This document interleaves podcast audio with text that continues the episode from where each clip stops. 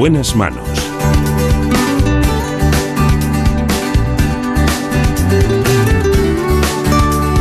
El programa de salud de Onda Cero. Dirige y presenta el doctor Bartolomé Beltrán. Hola, ¿qué tal? Me alegro mucho de saludarles. Iniciamos este programa con una neuróloga en el Hospital Clínico Universitario San Carlos de Madrid. Vamos a hablar de Parkinson. Porque cada año se diagnostican en España unos 10.000 nuevos casos de Parkinson. Se trata de una enfermedad neurodegenerativa, crónica y progresiva. En buenas manos.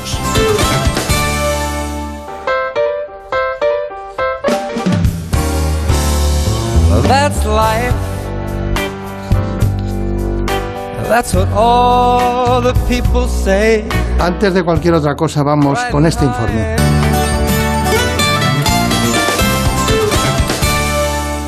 Cerca de 150.000 personas padecen Parkinson en España, una patología cuya incidencia podría triplicarse para 2050 por el aumento de la esperanza de vida y los avances en el diagnóstico. Hablamos de la segunda enfermedad neurodegenerativa más frecuente después del Alzheimer. Afecta a la parte del sistema nervioso central responsable del movimiento y del equilibrio y se caracteriza por la degeneración de las células que fabrican la dopamina, una sustancia que se encarga de controlar el movimiento. Para su diagnóstico, los neurólogos realizan una exploración clínica. Se confirma que el paciente tiene Parkinson si tiene al menos dos de estos cuatro síntomas, lentitud de movimientos, rigidez muscular, pérdida de equilibrio y temblor. Y aunque existen otros signos no motores, la depresión es el primer síntoma en el 40% de los afectados. Pero no siempre es fácil este proceso. Los pacientes tardan de media entre 1 y 3 años en obtener un diagnóstico correcto y como consecuencia muchos casos están actualmente sin diagnosticar. Y respecto al tratamiento, los expertos recomiendan un abordaje multidisciplinar que combine medidas farmacológicas y terapias complementarias, que aunque no son curativos, ayudan a mejorar los síntomas y a obtener una mejor calidad de vida. Aquí estamos, pero antes conozcan ahora algunos de esos datos significativos sobre la enfermedad de Parkinson. Por ejemplo, que el 70% de los pacientes considera que la pandemia ha tenido un impacto negativo en su enfermedad. También sabemos que el 66% de las personas con Parkinson experimentó un empeoramiento de sus síntomas durante el confinamiento por COVID-19 en España. El número de afectados por Parkinson se triplicará, según los datos, en nuestro país en 2050. Y hoy nos acompaña una gran especialista, ya la conocen ustedes, estuvo en este espacio ya hace algún tiempo, es la doctora Rocío García Ramos, neuróloga del Hospital Clínico San Carlos de Madrid y profesora asociada de la Facultad de Medicina de la Universidad Complutense. Doctora García Ramos. Gracias por invitarme. Nada, por favor. Dígame una cosa. eh, joder, ¿Se acuerda de aquellos tiempos que íbamos a la Academia de Medicina no a aprender? Iba usted, había conferencias. Siempre recordaré que subía y bajaba mucho la escalera. ¿Se En mi época de secretaria, le- en una de esas ocasiones le dimos un premio a usted y que este año repite No, premio. bueno, yo- Enhorabuena. La Sociedad Española de Neurología yo creo que le No premia por, por su eso, labor, ¿eh? pero es importante recordarlo también. Bueno, pues entonces ahí, subía y bajaba y, y- y yo decía, esta mujer, y luego, no, es una experta en trastornos del movimiento. ¿no? ¿Por qué se llama trastornos del movimiento? Bueno, porque realmente el síntoma cardinal de todas las enfermedades que nosotros tratamos es un problema a la hora de moverse, bien sea por exceso o bien sea por defecto. De las hipocinesias más importantes es la enfermedad de Parkinson, que es la enfermedad más prevalente, pero tenemos pacientes también con excesos de movimiento, como con coreas, tics, distonía, que todo eso también los trata- lo tratamos nosotros. Claro, claro. Bueno, eh, sepa usted que los premios y todas las actividades que al final admiran los demás están hechos por personas que están aquí que usted no ve. El tema está en lo siguiente. Eh, usted supongo que lo sabe. El nombre no, no se lo puso Parkinson ni lo pusieron por, lo puso Charcot el nombre. Sí. Correcto. Hombre, es que Charcot es el padre de la neurología moderna. Realmente yo creo que ha caracterizado y ha denominado casi todas las enfermedades que tratamos hoy día, desde el Parkinson hasta la esclerosis múltiple. O sea Claro. que realmente... Sí. Pero sí, fue Charcot. Fue Charcot, sí. Bueno, a, a mí me apasiona Charcot, pero bueno, es- eh, había, era un espectáculo verle en, en- en- allí en París, ¿no? Era, Salpêtrière. En San Pedro, sí. Pero bueno, la gente entonces iba y se, se- había como unos anfiteatros y todo el mundo estudiaba viendo lo que les decía el, el maestro, ¿no? Bueno, entonces, enfermedad de Parkinson, la pregunta es, ¿qué es lo más importante? Porque a mí me, me alucina mucho, me, me- me inquieta mucho el, el gran trabajo que tienen los neurólogos para diagnosticar, porque una exploración neurológica es larga. ¿Qué tiempo tarda un neurólogo en hacer las cosas como toca? Hombre, vamos a ver, yo creo que eso es lo bonito de nuestra especialidad, que sigue siendo todavía la, de las más clínicas. Es decir, eh, nuestros diagnósticos y están basados realmente en la historia clínica y en la exploración física. O sea, y luego es verdad que nos apoyamos en toda la tecnología moderna y sobre todo para... Pero eh, todavía sigue siendo clave la historia clínica y la exploración física. Una exploración física en un neurólogo mm, sin, sin exploración cognitiva asociada te puedes tardar de 20 a 30 minutos nada más en una exploración básica. Claro. Y si hay 40 pacientes en la puerta es terrible. ¿Cómo que no? ¿Qué pasa? Bueno, al final... Porque que- se agota, porque no, no es un tema de, que de voluntad, es que agota una exploración de tanto tiempo, porque hay que preguntar muchas cosas, ¿no? Yo admiro mucho la- a los neurólogos en ese sentido, ¿no? Porque, claro, los nervios eh, o tienen dolor o provocan trastornos de algún tipo o de otro, ¿no? Pero es difícil llegar y hemos tenido mucha más dificultad eh, anteriormente. Ahora tenemos escáneres, tags es. y mucha, mucha tecnología dispuesta para poder llegar a un buen diagnóstico. Pero dígame, ¿se ha superado el tratamiento de, con levodopa? ¿Se ha superado? Mi opinión es, Es que, que no. todavía no. Yo creo que sigue siendo eh, el tratamiento por excelencia y el gold estándar en, la enfermedad de Parkinson. Claro. Lo que hemos no se ha superado, pero lo que hemos aprendido es a manejarlo mejor. Es verdad que hace unos años pues poníamos levodopa, lo poníamos a dosis muy altas y, y los pacientes tenían complicaciones, pues Es decir, dopamina, ¿no? eso es, le dábamos dopamina y los pacientes pues empezaban con una serie de complicaciones que a largo plazo complicaban mucho el manejo de la enfermedad. ¿Qué ha pasado ahora? Que lo que hacemos es manejar mejor esa levodopa desde el inicio, apoyándonos en otra serie de fármacos que nos permiten como optimizar esa dosis de levodopa y lo que hacemos ahora es que realmente conforme avanza la enfermedad nuestros pacientes no tienen esas complicaciones motoras tan agresivas que tenían ha- hace muchos años, porque hemos aprendido a esa misma levodopa tan eficaz como siempre a manejarla mejor. Está bien, está bien, está bien. Eh, eh, de todas maneras, ima- imagínese eh, que tuviéramos que decir en este momento otras alternativas a la levodopa. Las tenemos, ¿no? ¿Cuáles Hombre, son? por supuesto, es decir, yo creo que es una de las cosas que le decimos al paciente cuando lo vemos, que siempre hay alternativas en la enfermedad de Parkinson mientras respondan a la levodopa. Eh, Yo le llamaría eh, tratamientos de segunda línea, ¿no? Eso es. Nosotros los, tra- los tratamientos de segunda línea son para pacientes ya más avanzados en los que las fluctuaciones motoras no podemos controlarlas con medicación convencional. Entonces, tenemos prácticamente tres, cuatro tratamientos de segunda línea, que son, por un lado, las bombas de infusión, que es la bomba de apomorfina, que es con una agujita que se pone subcutánea, la bomba de levodopa, que es levodopa administrada a través de una PEG y con una, también con una, con una bomba que la va administrando. Y luego tenemos las técnicas ya quirúrgicas, que pueden ser con estimulación cerebral profunda, que es la cirugía por excelencia, que van, son unos electrodos que se tunelizan debajo de la piel y luego van conectados a un neuroestimulador. Y luego tenemos técnicas ablativas que también se utilizan hoy día, como la radiofrecuencia y el famoso IFU, que está saliendo ahora Los mucho. ultrasonidos, Los ¿no? ultrasonidos que están saliendo mucho ahora en los medios de comunicación. sí. Sí. Bueno, eh, si no tuviéramos levodopa, ¿qué haríamos? Pues desgraciadamente poca cosa, porque Pero con esos otros métodos, la cirugía o los ultrasonidos, la radiofrecuencia, se podría hacer algo, ¿no? Hombre, se puede hacer algo, pero es verdad que en muchos de estos casos eh, nunca sustituye un tratamiento con levodopa. Es decir, muchos de los pacientes tienen que mantener levodopa a pesar de haber tenido una cirugía, a pesar de hacer otro tipo de tratamientos. Yo siempre lo digo, pero me hace mucha gracia porque digo, mucha- en muchas ocasiones dice, si no hay, si no hay eh, esto, distintas sustancias o, o mediadores, en el, en, el caso de la, en el caso de la diabetes, pues es la insulina y entonces funciona. En el caso de, de la depresión, la serotonina y va más o menos bien. ¿eh? Y en el caso del, del- del Parkinson, estamos con la dopamina. Está- todos pertenecen a un grupo de aminoácidos eh, y de, de sustancias que si no las tienes, no las tienes. Entonces, entonces, dígame, ¿cómo se destruye la fabricación de dopamina?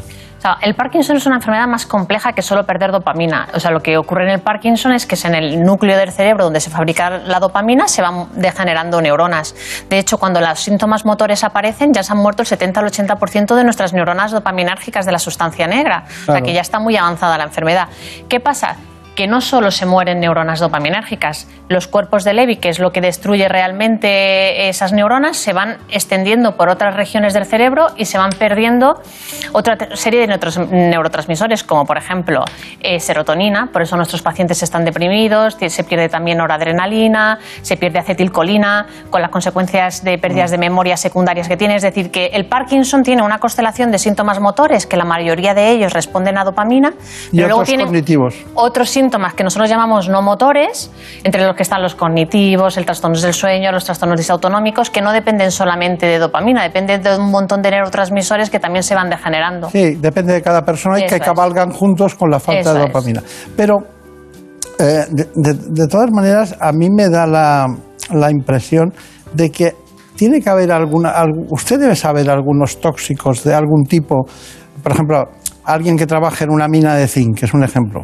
Bueno, ¿El zinc es bueno para, para, la fabricación de dopamina? ¿El mercurio es bueno para.? No, tiene que ser. O sea, eh, es verdad que en los estudios epidemiológicos se ha visto que los metales pesados y los pesticidas. Por eso iba por ahí. Eh, sí es verdad que eh, aumenta la prevalencia y la incidencia de enfermedad de Parkinson. De hecho, hay estudios en Estados Unidos donde en zonas donde se hacen pesticidas a gran escala han aumentado los, los casos de enfermedad de Parkinson. Mm. Incluso también el MPTP, que eran eh, con lo que se fabricaban drogas antiguas, también había pacientes que tenían Parkinson por administrarse que, junto con la heroína y, y desarrollaban Parkinson farmacológicos.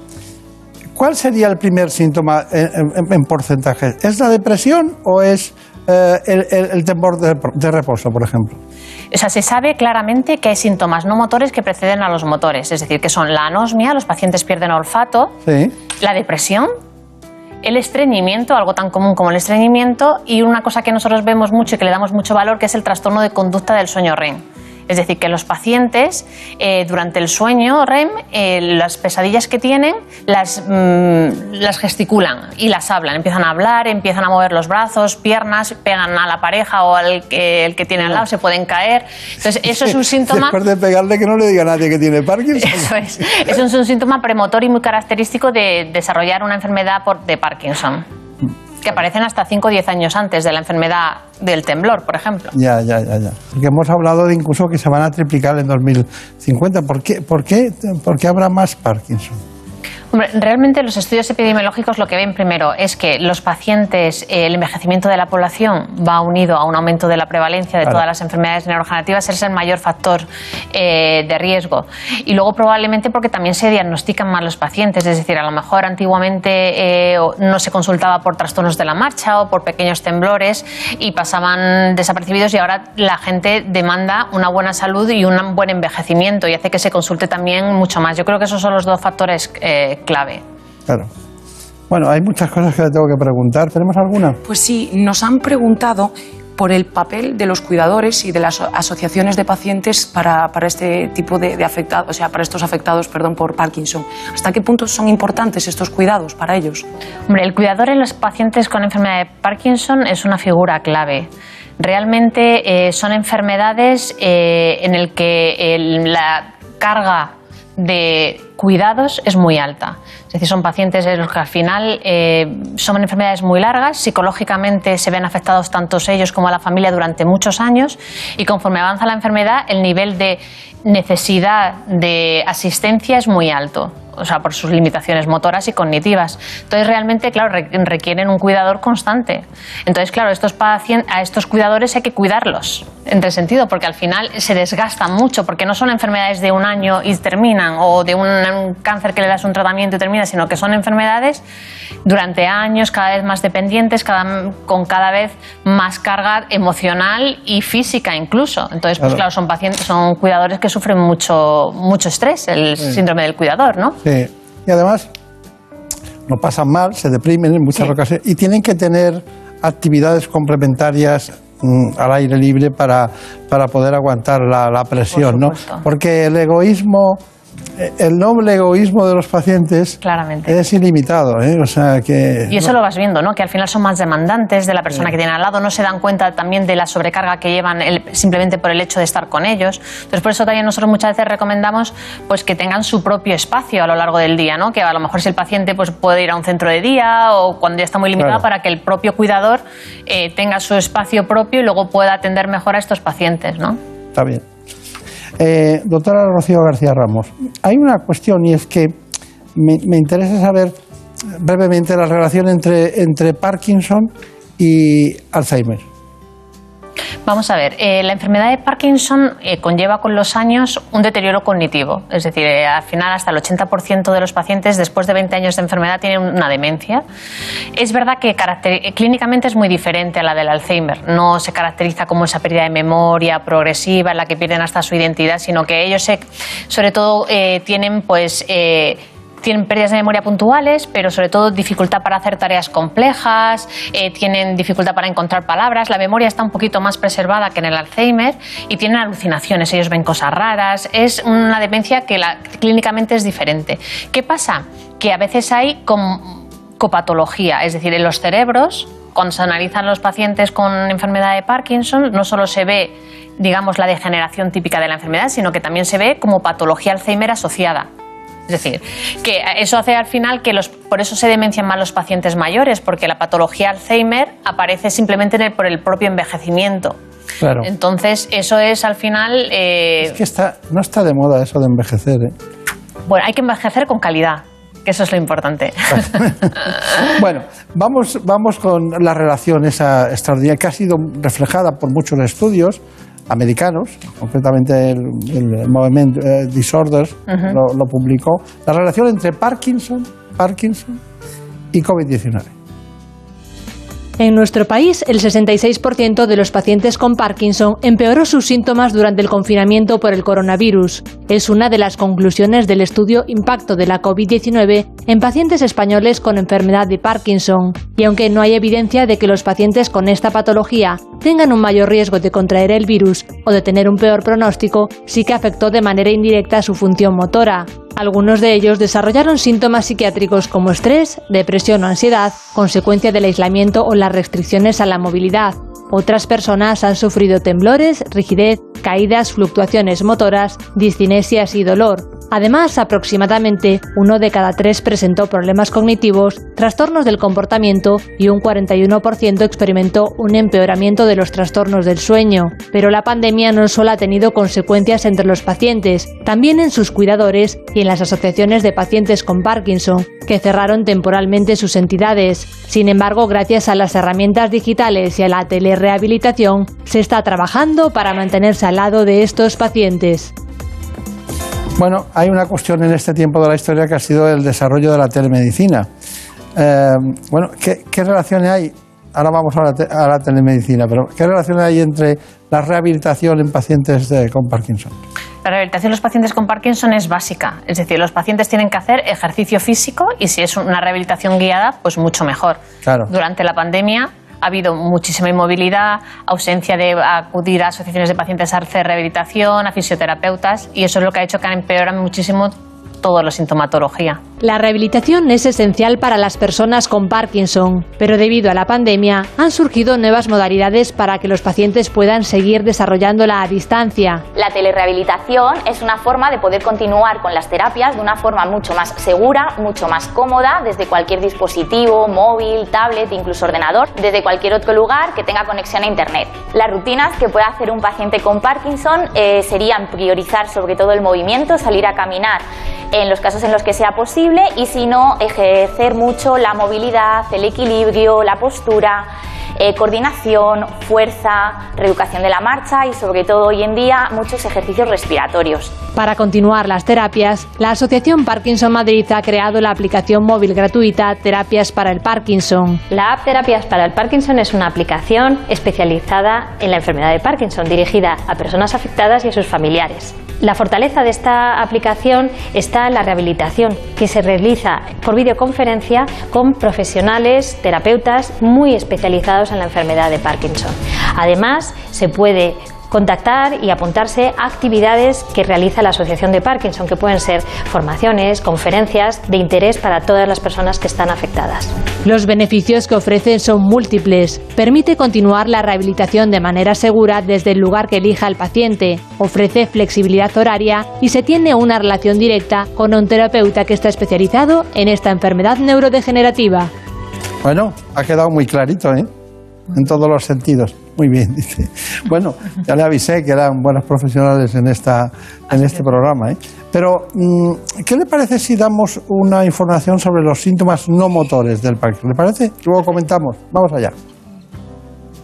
A pesar de que la enfermedad de Parkinson se asocia siempre al temblor, un 30% de los afectados no llegan a desarrollarlo y existen otros síntomas denominados no motores que no están relacionados con el movimiento. Estos signos se clasifican atendiendo a la función del organismo que afecten. Están los trastornos sensitivos. Algunos pacientes pierden el sentido del olfato y sufren alteraciones visuales como visión doble o dificultad para leer, y otros sufren dolor en diferentes partes del cuerpo. También podemos distinguir los trastornos neuropsiquiátricos como la depresión y los problemas cognitivos. Un ejemplo son los olvidos ocasionales o la dificultad para encontrar la palabra exacta. En tercer lugar están los trastornos del sueño.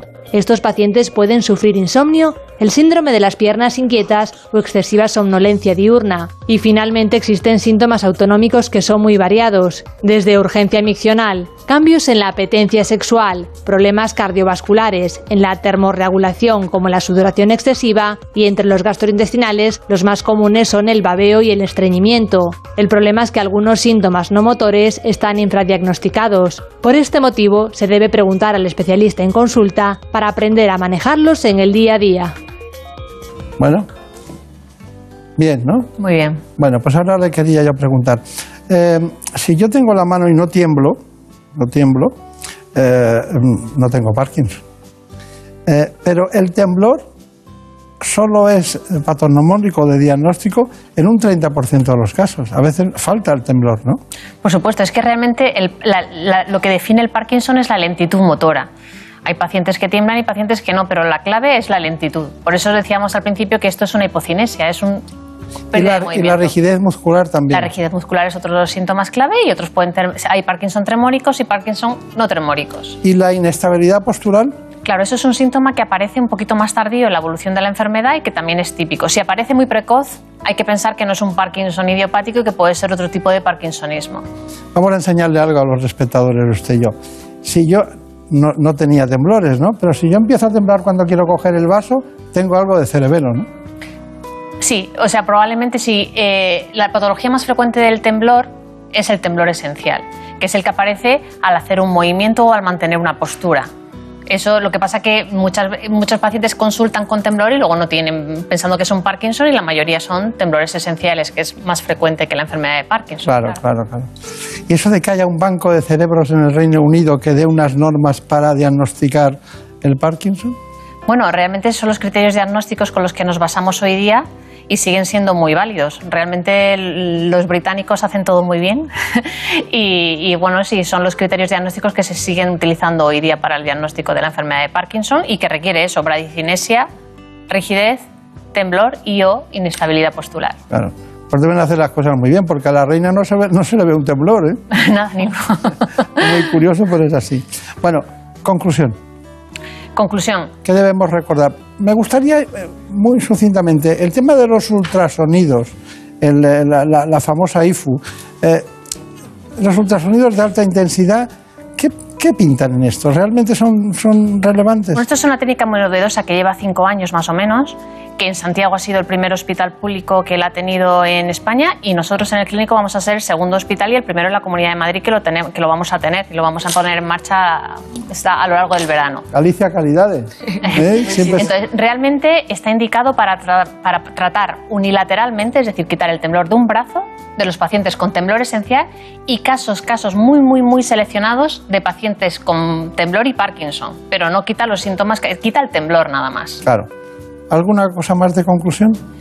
que hay que tener esperanza en la enfermedad de Parkinson, que los pacientes que durante la pandemia eh, han empeorado retomen sus visitas médicas, vuelvan a acudir al médico, que es un lugar seguro, que los hospitales ya están bien, y vuelvan a retomar un poco eh, la dinámica de ejercicio físico y de movilidad, que porque si no la enfermedad al final eh, se deteriora mucho.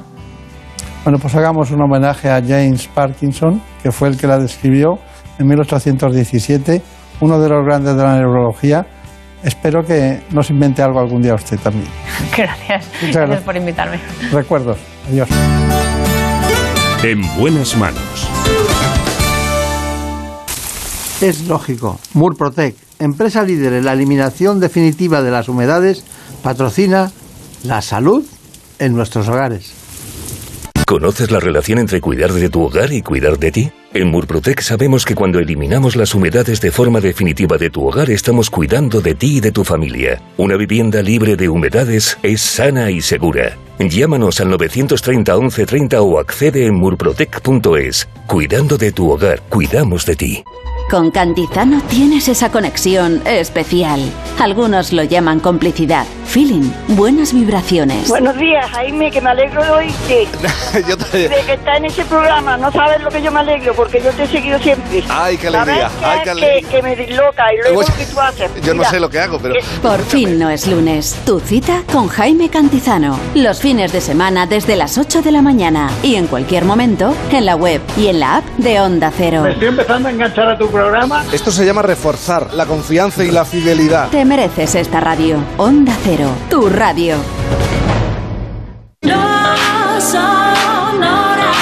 No Sonoras, el programa para los que viven la noche, con José Luis Salas. Dándolo absolutamente todo. Anda que no vamos a conocer qué ocurría antes. Eh, vamos a viajar a través del tiempo y el espacio. Ultramarinos temático. ¿Qué pedimos esta noche? Llega un instante sublime en el que saludamos a nuestro friki cero. No te quedes dormida, no te quedes dormido. Estás perdiendo. ¿Quién sabe si un buen momento de la noche? No Sonoras, con José Luis Salas. De lunes a miércoles a la una y media de la madrugada jueves a las 3 y cuando quieras en la app y en la web de Onda Cero. Te mereces esta radio. Onda Cero, tu radio. No son horas. En buenas manos.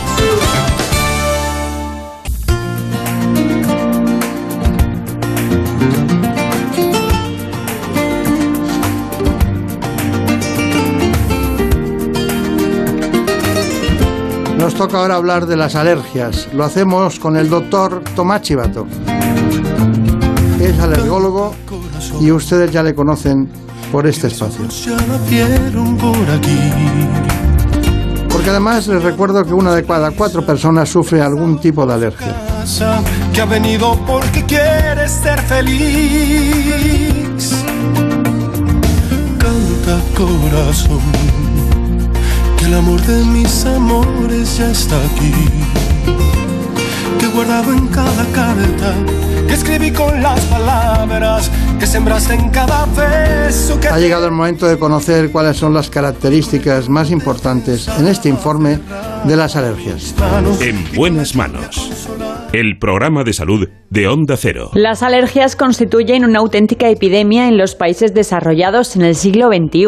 Consisten en una respuesta exagerada de nuestro organismo cuando entra en contacto con determinadas sustancias. Las que suelen causar más problemas son el polen, los ácaros del polvo, el pelo de los animales y los alimentos, y pueden provocar diversos síntomas como rinitis, conjuntivitis, estornudos, sarpullidos, asma e incluso reacciones mucho más peligrosas. Se trata de procesos crónicos que afectan en gran medida a la calidad de vida de los pacientes. Según los expertos, más de 10 millones de personas en nuestro país sufren algún tipo de alergia y además alertan, su incidencia aumenta un 2% al año. Así que en 2050 la mitad de la población española podría ser alérgica. A pesar de ser una de las enfermedades más comunes en nuestra sociedad, siguen siendo todo un enigma del sistema inmunitario. Nos acompaña como es el doctor Tomás Chivato. Doctor Tomás Chivato es el primer alergólogo en la Real Academia Nacional de Medicina que es alergólogo. Y sepan que también es decano de la Facultad de Medicina de la Universidad CEU San Pablo de Madrid. Bueno, su trabajo es profuso, es catedrático de la especialidad, ha hecho estudios y tesis doctorales sobre inmunopatología, por lo tanto está eh, en un momento adecuado para poder transitar entre lo que es la alergología y el COVID-19. ¿Todo bien? Todo muy bien. Pero un poquito demasiada paz, ¿no? En, el- en- en el- en los, en las aulas, en la actividad. Esta pandemia nos está obligando a ser muy cuidadosos y estamos con aulas especiales, con cámaras high-flash y eso sí, la presencialidad en las prácticas que en medicina es fundamental. Claro, claro. Eh, a mí no me gusta nada hablar de la alergia. eh, eso que hace, bueno, llega, vamos a hablar de la alergia, porque la alergia es de todo el año. Efectivamente, aciertas. ¿Es así? Es así por el cambio climático y el calentamiento global y la contaminación. Hace, esta conversación la mantenemos desde hace muchos años, ya hace más de tres décadas, y antes nos limitábamos entre 15 de mayo y 13 de junio. Dicen los clásicos San Isidro, San Antonio. Y ahora empiezan a estornudar los pacientes en, al final de noviembre, primero de diciembre, por las arizónicas, van empalmando luego con el plátano de sombra, marzo y abril, y luego efectivamente llegan ya gramíneas olivo, mayo, junio y julio. Entonces hemos pasado de ser algo estacional cuatro semanas, aquí en Madrid, a estar prácticamente ocho meses. Claro. Pero dígame una cosa, eh, las personas que ya tienen, saben eso de, de su época, cuando le toca, o cuando son alérgicos a determinadas cuestiones, ¿qué, recomendaciones les daríamos antes de que llegue? ¿Qué tienen que tener preparado? ¿Ir al alergólogo, ver cuáles son las pruebas que necesarias para ver este año cómo están? ¿Cómo es eso? Claro, ya estamos en una era donde podemos hacer una medicina personalizada. Para hacer una medicina personalizada hay que saber a qué se tiene alergia y ahí sí juega un papel fundamental el alergólogo. Poder hacer las diferentes pruebas que disponemos en la actualidad, las clásicas pruebas cutáneas o las muy actuales pruebas in vitro. Eh, podemos hablar de medicina eh, de diagnóstico molecular, por ejemplo, que hacemos un diagnóstico muy preciso. El paciente tiene que conocer a qué tiene alergia para tomar todas las medidas posibles de precaución. Eh, Eso está muy bien. Bueno, hay una, hay- tengo aquí una, una- un- esto no es, no es un Sputnik ni una bomba del este ni nada por, por el estilo, pero luego me- nos lo va a contar, ¿eh? porque tenemos, esto es muy importante. Salva vidas. Sí, sí, salvavidas. Yo, bueno, yo, sal- yo siempre el, el único salvavidas que he tenido en las manos es el de ir al mar, a, a la playa, pero este, un salvavidas de este tipo, ¿verdad, Brenda? Novedoso. Bueno, vamos allá. ¿Qué preguntas tienes tú para el doctor Pues nos preguntan si es posible que los pólenes puedan favorecer el contagio por coronavirus. Pues es una pregunta muy interesante y podemos contestarla ya. El año pasado no lo sabíamos, ahora sí. Se han hecho estudios a nivel de toda Europa y vemos que el paciente alérgico no tiene más riesgo de contraer la infección por el coronavirus. Lo que sí es importante es que el paciente alérgico esté bien tratado. En, concreto, los pacientes asmáticos deben estar manteniendo bajo control la inflamación que tiene en el bronquio para, si eh, se ven afectados por el coronavirus, que no tengan un cuadro más grave, pero no tienen más riesgo de contraer la enfermedad por este SARS-CoV-2. ¿Y cómo distinguimos una alergia al polen de, de un, de un proceso de síntomas de coronavirus? Pues muy buena pregunta, doctor Beltrán, porque también hemos ido aprendiendo. El año pasado no lo sabíamos, pero ya en este año de pandemia hemos aprendido mucho. Lo primero es que esta rinitis, que es como comienza la infección por el coronavirus, produce fiebre. Habitualmente en la alergia respiratoria nasal no hay fiebre. Luego hay un dato muy característico. Los pacientes con rinitis alérgica les pica mucho la nariz y les pica mucho los ojos. El coronavirus no produce picor de nariz ni de ojos. Y luego el famoso síntoma de la pérdida de olfato y de gusto que tiene el paciente afectado por coronavirus no existe en el paciente alérgico habitualmente. Entonces esas son las diferencias a nivel de nariz fundamentales. Luego, efectivamente, cuando ya baja el pecho, el coronavirus puede producir esta inflamación brutal que produce en el pulmón, esa neumonía, que es lo que ha producido tantísima mortalidad junto con los fenómenos de tromboembolia, mientras que el paciente asmático tiene un cuadro de asma bronquial que es reversible con o incluso sin tratamiento. Entonces, tenemos muchas diferencias clínicas para diferenciarlo. Aparte, por supuesto, de las pruebas diagnósticas que ya tenemos, Claro. PCR, test de antígeno, las pruebas de alergia. Hacemos fácilmente ya un diagnóstico diferencial entre rinitis alérgica e infección por COVID. Claro. Yo mm, tengo la más frecuente de, las, de los procesos alérgicos, que es la rinitis alérgica. Es muy esporádica, pero con- siempre son siete estornudos o ocho y se acaba la historia. Y además me molesta porque en esta época de la historia, cuando me levanto, antes no me levantaba porque eran siete, se, se corregían rápidamente, sin, sin excreción de, de moco ni nada. una rinitis seca prácticamente.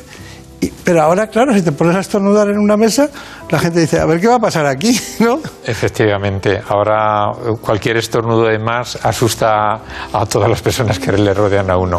Por eso es muy importante eh, que todo el mundo sepa lo que es alergia nasal y lo que es infección por COVID. Claro. Y la pregunta es, eh, ¿cuándo se va a parar? Porque, eh, aparte de la impresión, eh, creo recordar datos en relación con que un día se deja de tener alergia. O cuanto más mayor es uno, menos alergia se tiene. Eh, ¿de- ¿Disminuye con la edad o no? Pues ahora estamos cambiando. Ah, no me esa- diga. Sí, sí. Por la porque- ilusión que yo tenía. Pues estamos observando eh, personas eh, mayores de 70, 80 años que debutan con alergia. Debutan e incluso en la tercera edad y va relacionado con la contaminación ambiental. Los pólenes en las ciudades son cada vez más agresivos y estamos observando personas mayores que debutan. Y luego eh, personas que vienen de otros países, que vienen aquí a vivir a, a Madrid, resulta que al principio no tienen alergia y debido a la calidad del aire aparecen las alergias respiratorias. Entonces ya no hay límite de edad. Antes sí, lo que estabas comentando es cierto, que se podía moderar un poquito, modular la alergia. Ahora no conseguimos que de forma espontánea, salvo las alergias alimentarias y luego hablaríamos de ellas, que sí pueden evolucionar espontáneamente a una evolución favorable. Claro. Entonces, entonces la evolución, el proceso, porque claro, el, dentro del tubo respiratorio eh, hay una continuidad de mucosa. Y entonces uno puede tener una rinitis alérgica, luego puede tener un proceso asma, pero ¿hasta cuándo es asma? O sea, eh, ¿se puede llegar al asma por ese proceso no teniéndola al principio? No es habitual. Eh, eso es lo que llamamos eh, la marcha alérgica. Eh, nadie nace siendo alérgico. Nacemos sin alergias.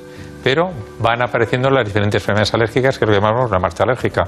Eh, los niños que tenemos ahora en Occidente, pues eh, probablemente porque les bañamos demasiado, jóvenes muy agresivos, baños muy frecuentes, lesionamos el manto ácido de la piel y empieza a aparecer la dermatitis atópica, el primer escalón. Luego ya empiezan las alergias alimentarias leche, huevo, pescados. Luego pasamos a la rinitis alérgica y ya Mario Benedetti, el famoso poeta uruguayo, ya decía que la rinitis alérgica es la frontera, la barra fronteriza antes de llegar al asma. Pasamos de la rinitis al asma. Entonces ya pasamos eh, el concepto que tenemos ahora de vía única respiratoria, empezamos en la nariz y baja hasta los bronquios. Y eso ya cuando aparece los cuadros de disnea, la dificultad respiratoria, la tos, los ruidos de pecho, el asma bronquial. No me había hablado nunca de Mario Benedetti. Es Un poeta maravilloso. Sí, maravilloso. En todos los sentidos, una gran capacidad de intuición y de observación. Y, y, y lo ha traído. ¿Le gusta la poesía? Me gusta la poesía. Está bien. Bueno, pues nada. Y me- a mí me gusta que esté en la academia. Gracias. Sí, me gusta que esté en la Academia de Medicina porque el, humanismo, la relación médico-paciente en relación con la- las patologías es otra, es otra vertiente para entender a los pacientes, ¿no? Otra, otra explicación. ¿no? Por cierto, usted ah, me viene a colación, lo voy a decir. La relación médico-paciente, claves para un encuentro humanizado. Es un libro que acaba de publicar el doctor Tomás Chivato, que está aquí con nosotros y que es catedrático de alergia y además pone aquí que le ha acompañado en, en la edición Antonio Piñas Mesa, que será un compañero que usted quiere mucho. Luego, eh, siempre que venga puede traer uno, ¿eh? no se preocupe, no de este, sino el que sea, porque demuestra que la, la pandemia ha dado mucho de, de escribir. ¿eh? Y eh, efectivamente, en esta situación de aislamiento que hemos tenido todos, eh, la relación médico-paciente se ha afectado mucho y han aparecido algunas nuevas técnicas de telemedicina, teleconsulta, Eh. pero no es lo mismo. Entonces tenemos que aprender mucho. No es lo mismo tres dimensiones que dos dimensiones o una voz. Entonces, el encuentro humanizado en estos tiempos de telemedicina es importante matizar y enseñarlo a los alumnos también. Claro, claro, claro. ¿Quería alguna pregunta más? Pues sí, tenemos también otra pregunta muy extendida y es que estamos acostumbrados a ver a personas alérgicas utilizar inhaladores, pero ¿qué tratamiento administran exactamente y cuál es su efecto? Bueno, pues lo- el tratamiento del asma bronquial es un tratamiento escalonado. No es lo mismo tener un asma leve que moderado, que grave, que un asma intermitente que persistente. Entonces, en función del tipo de asma, utilizamos diferentes fármacos para aliviar el broncoespasmo, y son los broncodilatadores, o si ya existe una inflamación, tenemos que utilizar fármacos antiinflamatorios, corticoides inhalados. Y en la actualidad ya sabemos que tiene que ser una terapia combinada, utilizar tanto broncodilatador como el corticoide inhalado, y es lo que utilizan los pacientes asmáticos. Lo que es muy importante, siendo importante el principio activo, es enseñar a utilizar a los pacientes correctamente los inhaladores. La educación para el paciente es fundamental para establecer esa alianza terapéutica médico-paciente. No se trata solo de prescribir un inhalador o dos, no, hay que explicar cómo se utiliza y el paciente que sepa controlar su enfermedad cada día. Es un proceso crónico. Es importante resaltar al paciente que dado que es una enfermedad que le va a acompañar mucho tiempo, conocer los síntomas, conocer el diagnóstico, conocer el tratamiento. Está bien, está bien. ¿Quieres más? Sabe todo. Pues, pues también nos han preguntado, nos ha escrito una persona muy preocupada porque ha consumido pescado con anisaki y ahora es totalmente alérgica a este alimento. Entonces nos ha escrito preocupada diciendo, ya no voy a volver a poder comer pescado, marisco ni ningún otro producto del mar.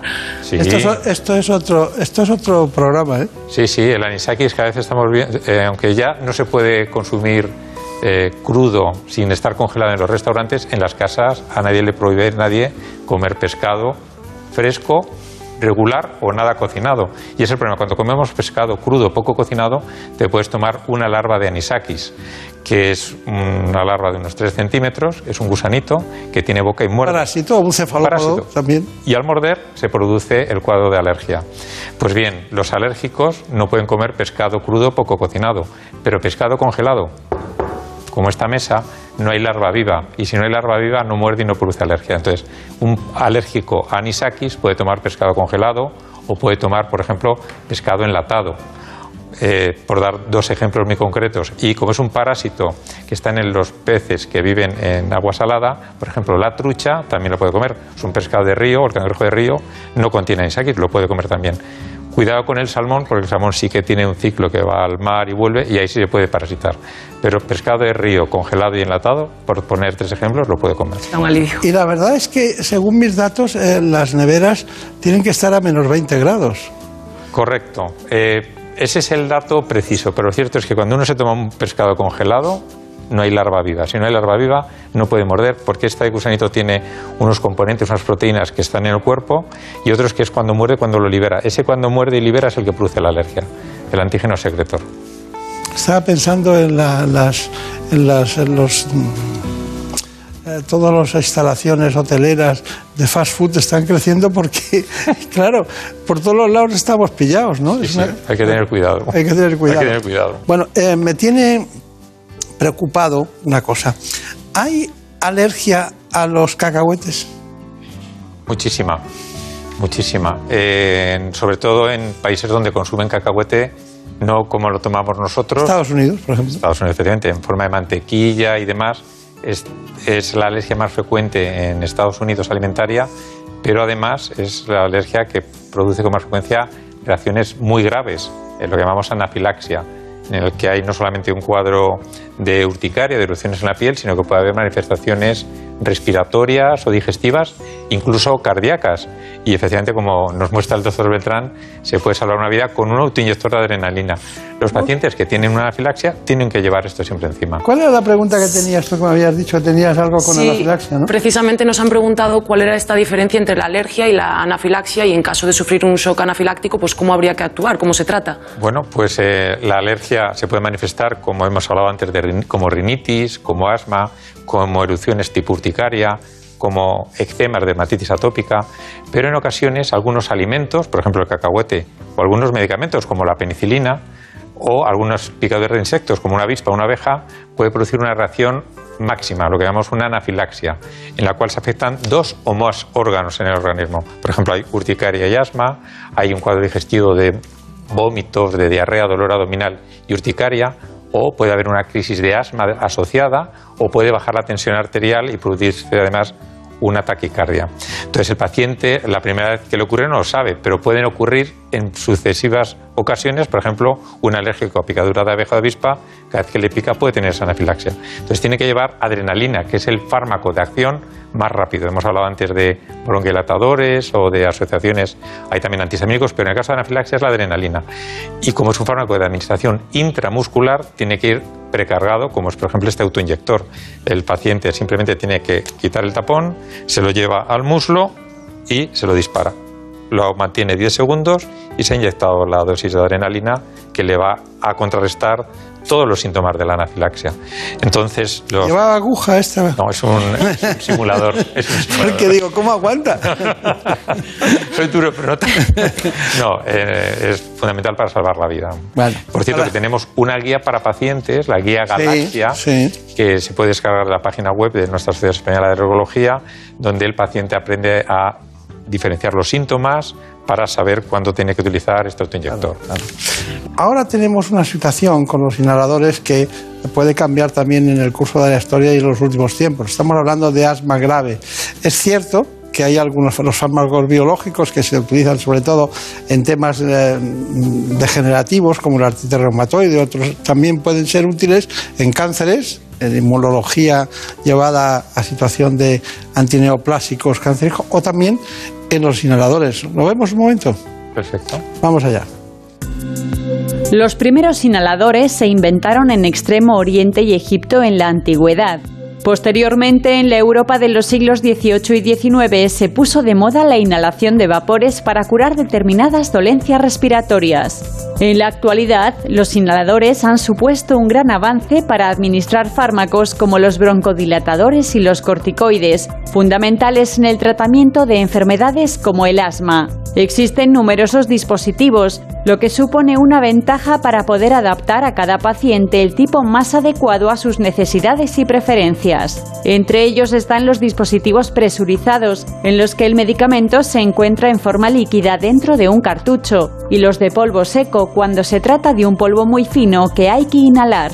Pero a pesar de la variedad, estos no siempre se usan correctamente o en las dosis adecuadas, lo que dificulta el control de la enfermedad. Por ello, antes de comenzar el tratamiento, es clave la educación a los pacientes en la utilización de los dispositivos, tanto por los médicos como por el personal de enfermería. Pues nada, con esta información eh, me puede decir el tema de los fármacos biológicos. Pues sí, la verdad es que estos fármacos que hemos visto hasta ahora llevamos décadas utilizándoles, pero ahora tenemos unos nuevos fármacos para aquellos casos de asma grave mal controlado. Tenemos ya desde hace más de 10 años el omalizumab, que es un anticuerpo monoclonal frente a la IgE, pero ahora tenemos otros fármacos como el mepolizumab para intentar disminuir otros marcadores de inflamación como la interleucina 5 y va a salir muy pronto otro fármaco para dermatitis atópica grave como el dupilumab. Entonces, estamos avanzando mucho en esa medicina de precisión personalizada que va a solucionar esos casos, no es para todos los pacientes, es para casos de asma grave o dermatitis atópica grave. Claro, claro, claro. Bueno, eh, eh, hay un asunto. eh, ¿me, me puede decir exactamente que esas son gramíneas? ¿no? Claro, pues hay que, se trata de conocer un poco qué son las espiguillas. Las espiguillas que están por todos sitios. Eh, son los cereales, trigo, centeno, cebada. Son cereales cultivados que no suelen producir alergia, pero estas espiguillas que están por cualquier eh, pradera, campo, un campo de fútbol, un campo de golf, son, son gramíneas. Y son plantas que polinizan soltando eh, su granito al aire y es lo que produce la rinitis, el asma y la conjuntivitis Claro, alérgica. Los que se levantan muy temprano no lo pillan, es más tarde eso. Pues hay una evolución horaria, profesor. Eh, a primera hora de la mañana está ras de suelo y es malo correr a primera hora de la mañana. Anda. Cuando hace calor, el grano de polen sube a pisos altos, puede llegar a 7, 8 pisos de altura de un edificio y al atardecer vuelve a caer. Entonces hay que tener cuidado a la hora que se corre. Yo tengo mucho.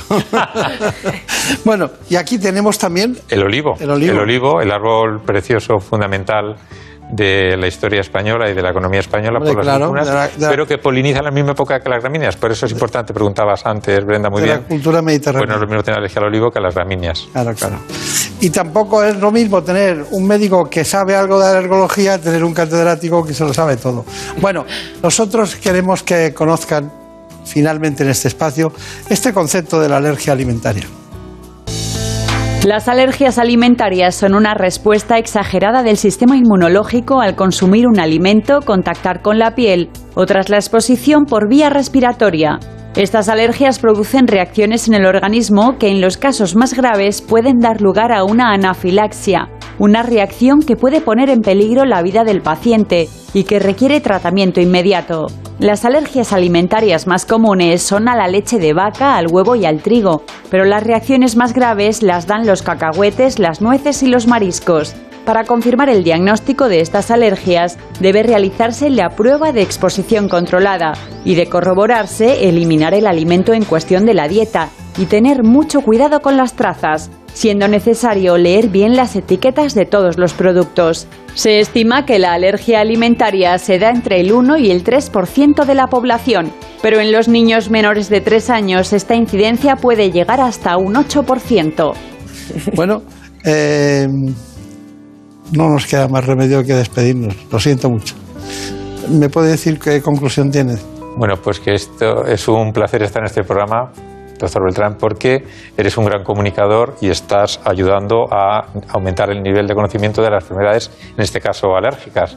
Con lo cual, eh, esa alianza terapéutica entre pacientes y, médicos pues, eh, va a redundar en una mejor calidad de vida, que es lo que queremos de nuestros pacientes alérgicos. Es que hemos trabajado en el mismo hospital en algún momento de la historia. Eh, bueno, diferencias entre rinitis debido a infección por COVID-19 y alergia a los pólenes.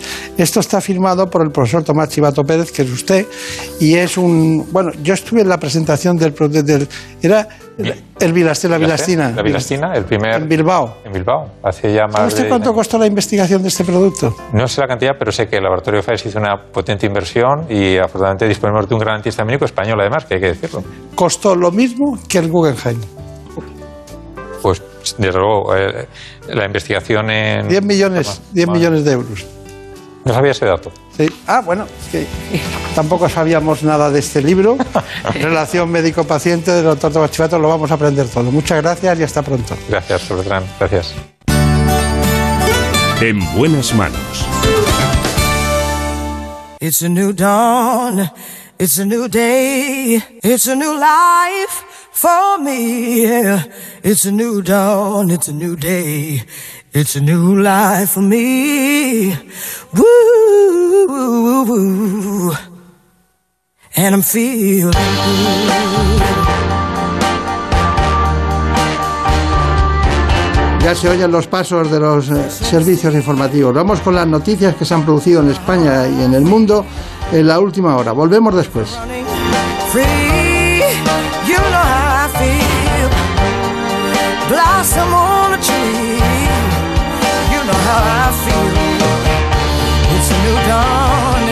It's a new day. It's a new life for me. And I'm feeling good.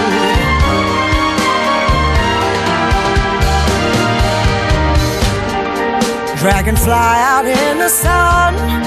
You know what I mean, don't you know? Butterflies are having fun.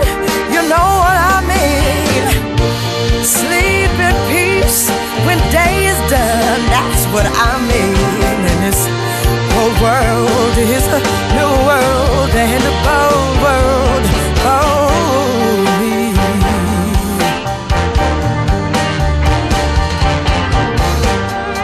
Stars when you shine, you know how I feel. Scent of the pine,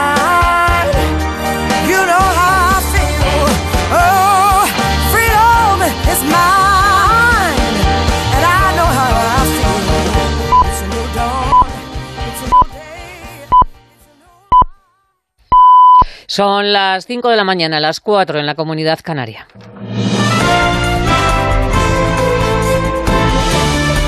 Noticias en Onda Cero.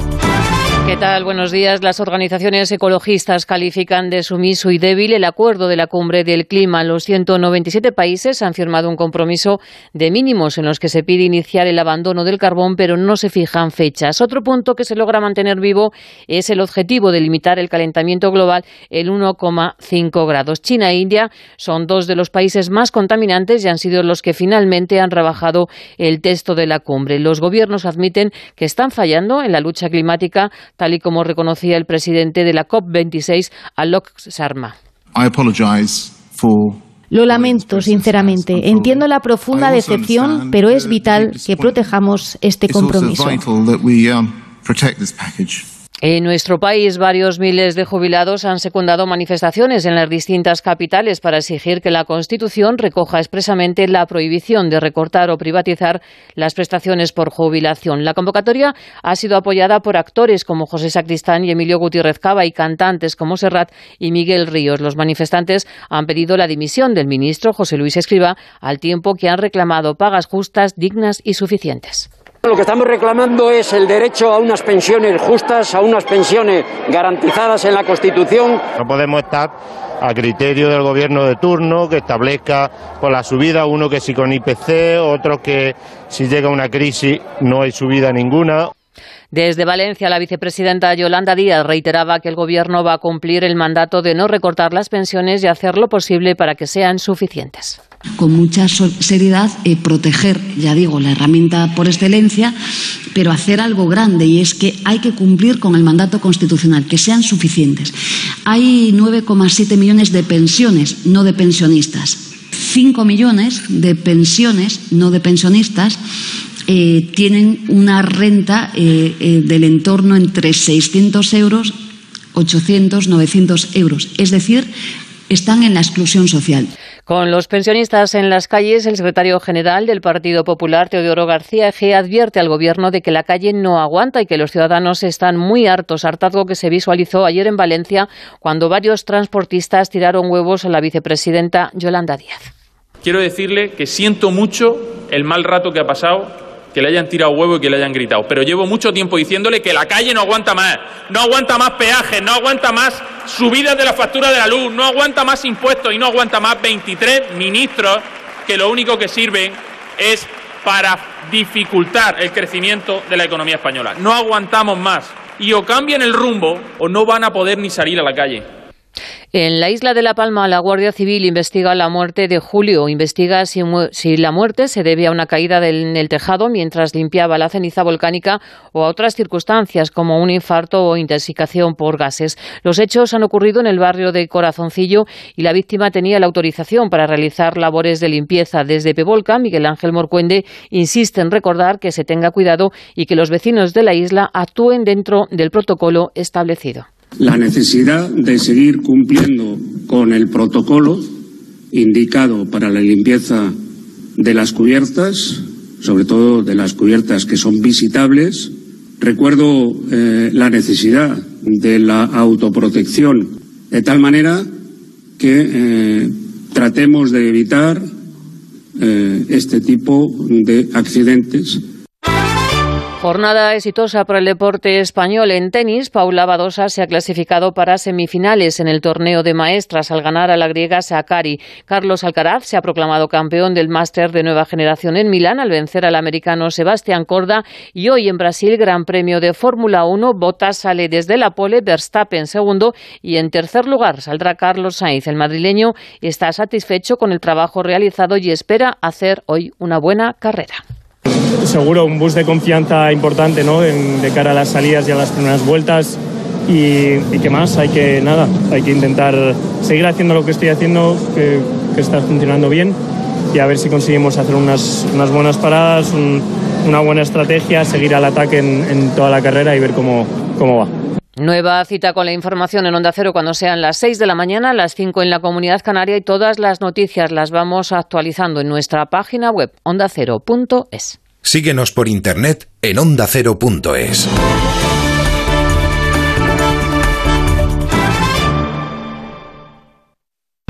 como el perro y el gato. En estos casos en los que un animal no tiene la educación suficiente. Pregunta que nos hace Alicia García desde Mar del Plata. Un gatito que está aprendiendo rutinas. Y lo que tienes que hacer con el tema... Consulta a Carlos Rodríguez. A ver, en principio el corte de uñas es prácticamente igual. Recordar a la gente que nos puede enviar sus consultas. Solo que podría tener cinco... Cinco, animales de compañía. Como el perro y el gato. Sábados a las 3 de la tarde, domingos a las 2 y media y siempre que quieras en la app y en la web de Onda Cero. Patrocinado por Menforsan, los especialistas en cuidados, higiene y cosmética natural para las mascotas. Te mereces esta radio. Onda Cero, tu radio.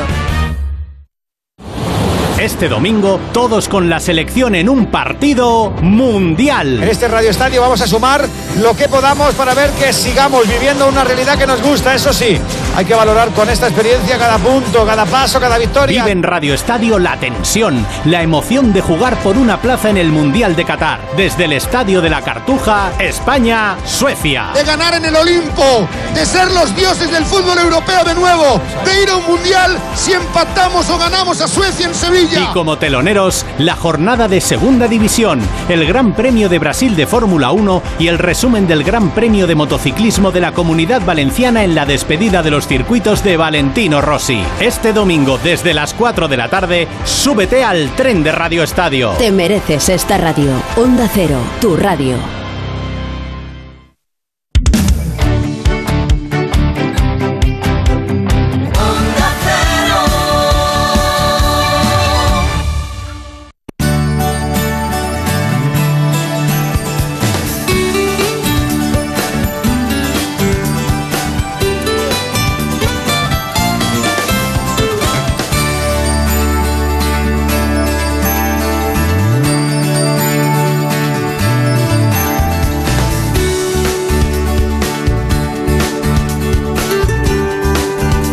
Buenas manos.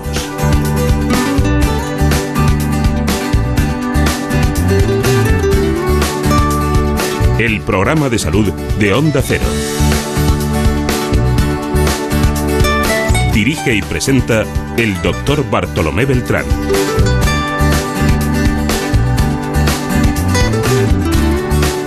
Aquí seguimos en la segunda parte del programa. Está con nosotros, como siempre, la productora del espacio, Marta López Llorente. Hoy nos acompaña en la realización técnica Jorge Zamorano.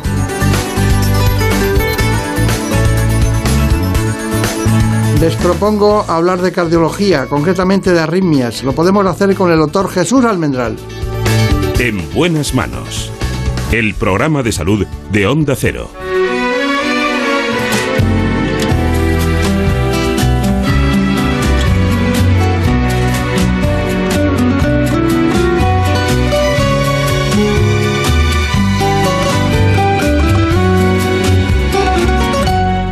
Desde que estuve niña en La Habana, no se me puede olvidar. Tanto Cádiz ante mi ventana, tacita lejana. Aquella mañana pude contemplar las olas de la caleta, que es plata quieta. Rompían Esta es la canción que más le gusta al doctor Pedro Hidalgo. Es el presidente de los médicos de Badajoz. de aquella boca, allí le llaman el malecón. Había coches de caballos, era por mayo. Sonaban por la alameda, por puerta tierra, y me traían ahí tierra mía, desde mi Cádiz el mismo sol, el son de los puertos, dulzor de guayaba, calabaza puerto, pregunto quién me lo cantaba. Tengo un amor en La Habana y el otro en Andalucía. no te he visto yo a ti, tierra mía, más cerca que la mañana que apareció en mi ventana de la Habana colonial. Tocar la catedral, la viña y el mentidero, y verán que no exagero. Si al cantar la habanera repito, La Habana es Cádiz con más negrito, Cádiz es La Habana con más salero. Verán que tengo mi alma en La Habana,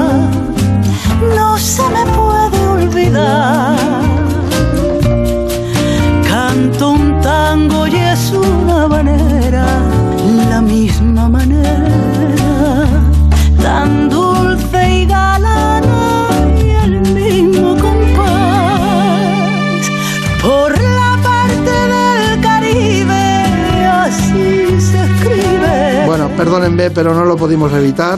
Es una de las canciones que nos gustan cuando estamos juntos a un grupo de médicos que nos reunimos periódicamente. a una muchacha o a una ciudad. Así que vamos a pasar a la ciencia, a la cardiología, a las arritmias desde otro corazón, el corazón de La Habana y de Cádiz. Vamos con las arritmias. En primer lugar, conozcamos el informe que es un informe realizado para el doctor Jesús Almendral. En buenas manos. Incluso en reposo el corazón late entre 60 y 100 veces por minuto. Estos latidos son provocados por impulsos eléctricos que se originan en el marcapasos natural del corazón. Toda alteración en el ritmo cardíaco se denomina arritmia. Cuando el corazón late demasiado rápido, hablamos de taquicardia. Y cuando el ritmo es lento, de braquicardia. Palpitaciones, dolor en el pecho, mareos y pérdida de conocimiento son algunos de sus síntomas, pero pueden pasar desapercibidos para el paciente. Esta dolencia es una de las causas más frecuentes de consulta al médico. La arritmia más común es la fibrilación auricular, y solo en nuestro país afecta a alrededor de un millón de personas. En algunos pacientes, las arritmias son un defecto congénito, pero a veces pueden estar provocadas por ciertas enfermedades cardíacas o tensión alta. La prueba diagnóstica de referencia es el electrocardiograma, pero a veces también se emplean otras como el Holter, una prueba de esfuerzo o un estudio electrofisiológico.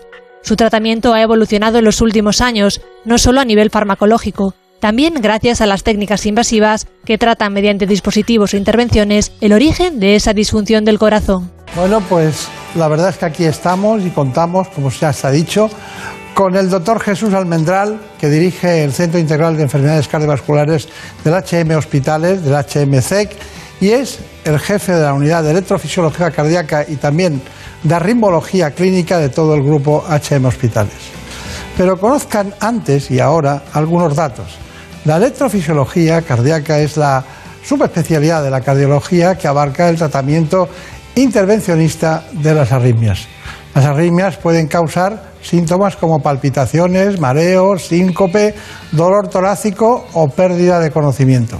Pero en fin, de todo eso iremos hablando a lo largo del espacio. Doctor Almendral, ¿qué tal está? Pues muy bien, muchas gracias. ¿A usted le gusta estar con, siempre con la bata tapado ahí, con, en, el- en los quirófanos, no? Siempre tiene... Es lo que suele ocurrir. Sí. Es lo que suele ocurrir, Pero efectivamente. pasan muchas horas, pasa el tiempo, parece que hay dos tiempos, el tiempo fuera y el tiempo dentro, ¿no?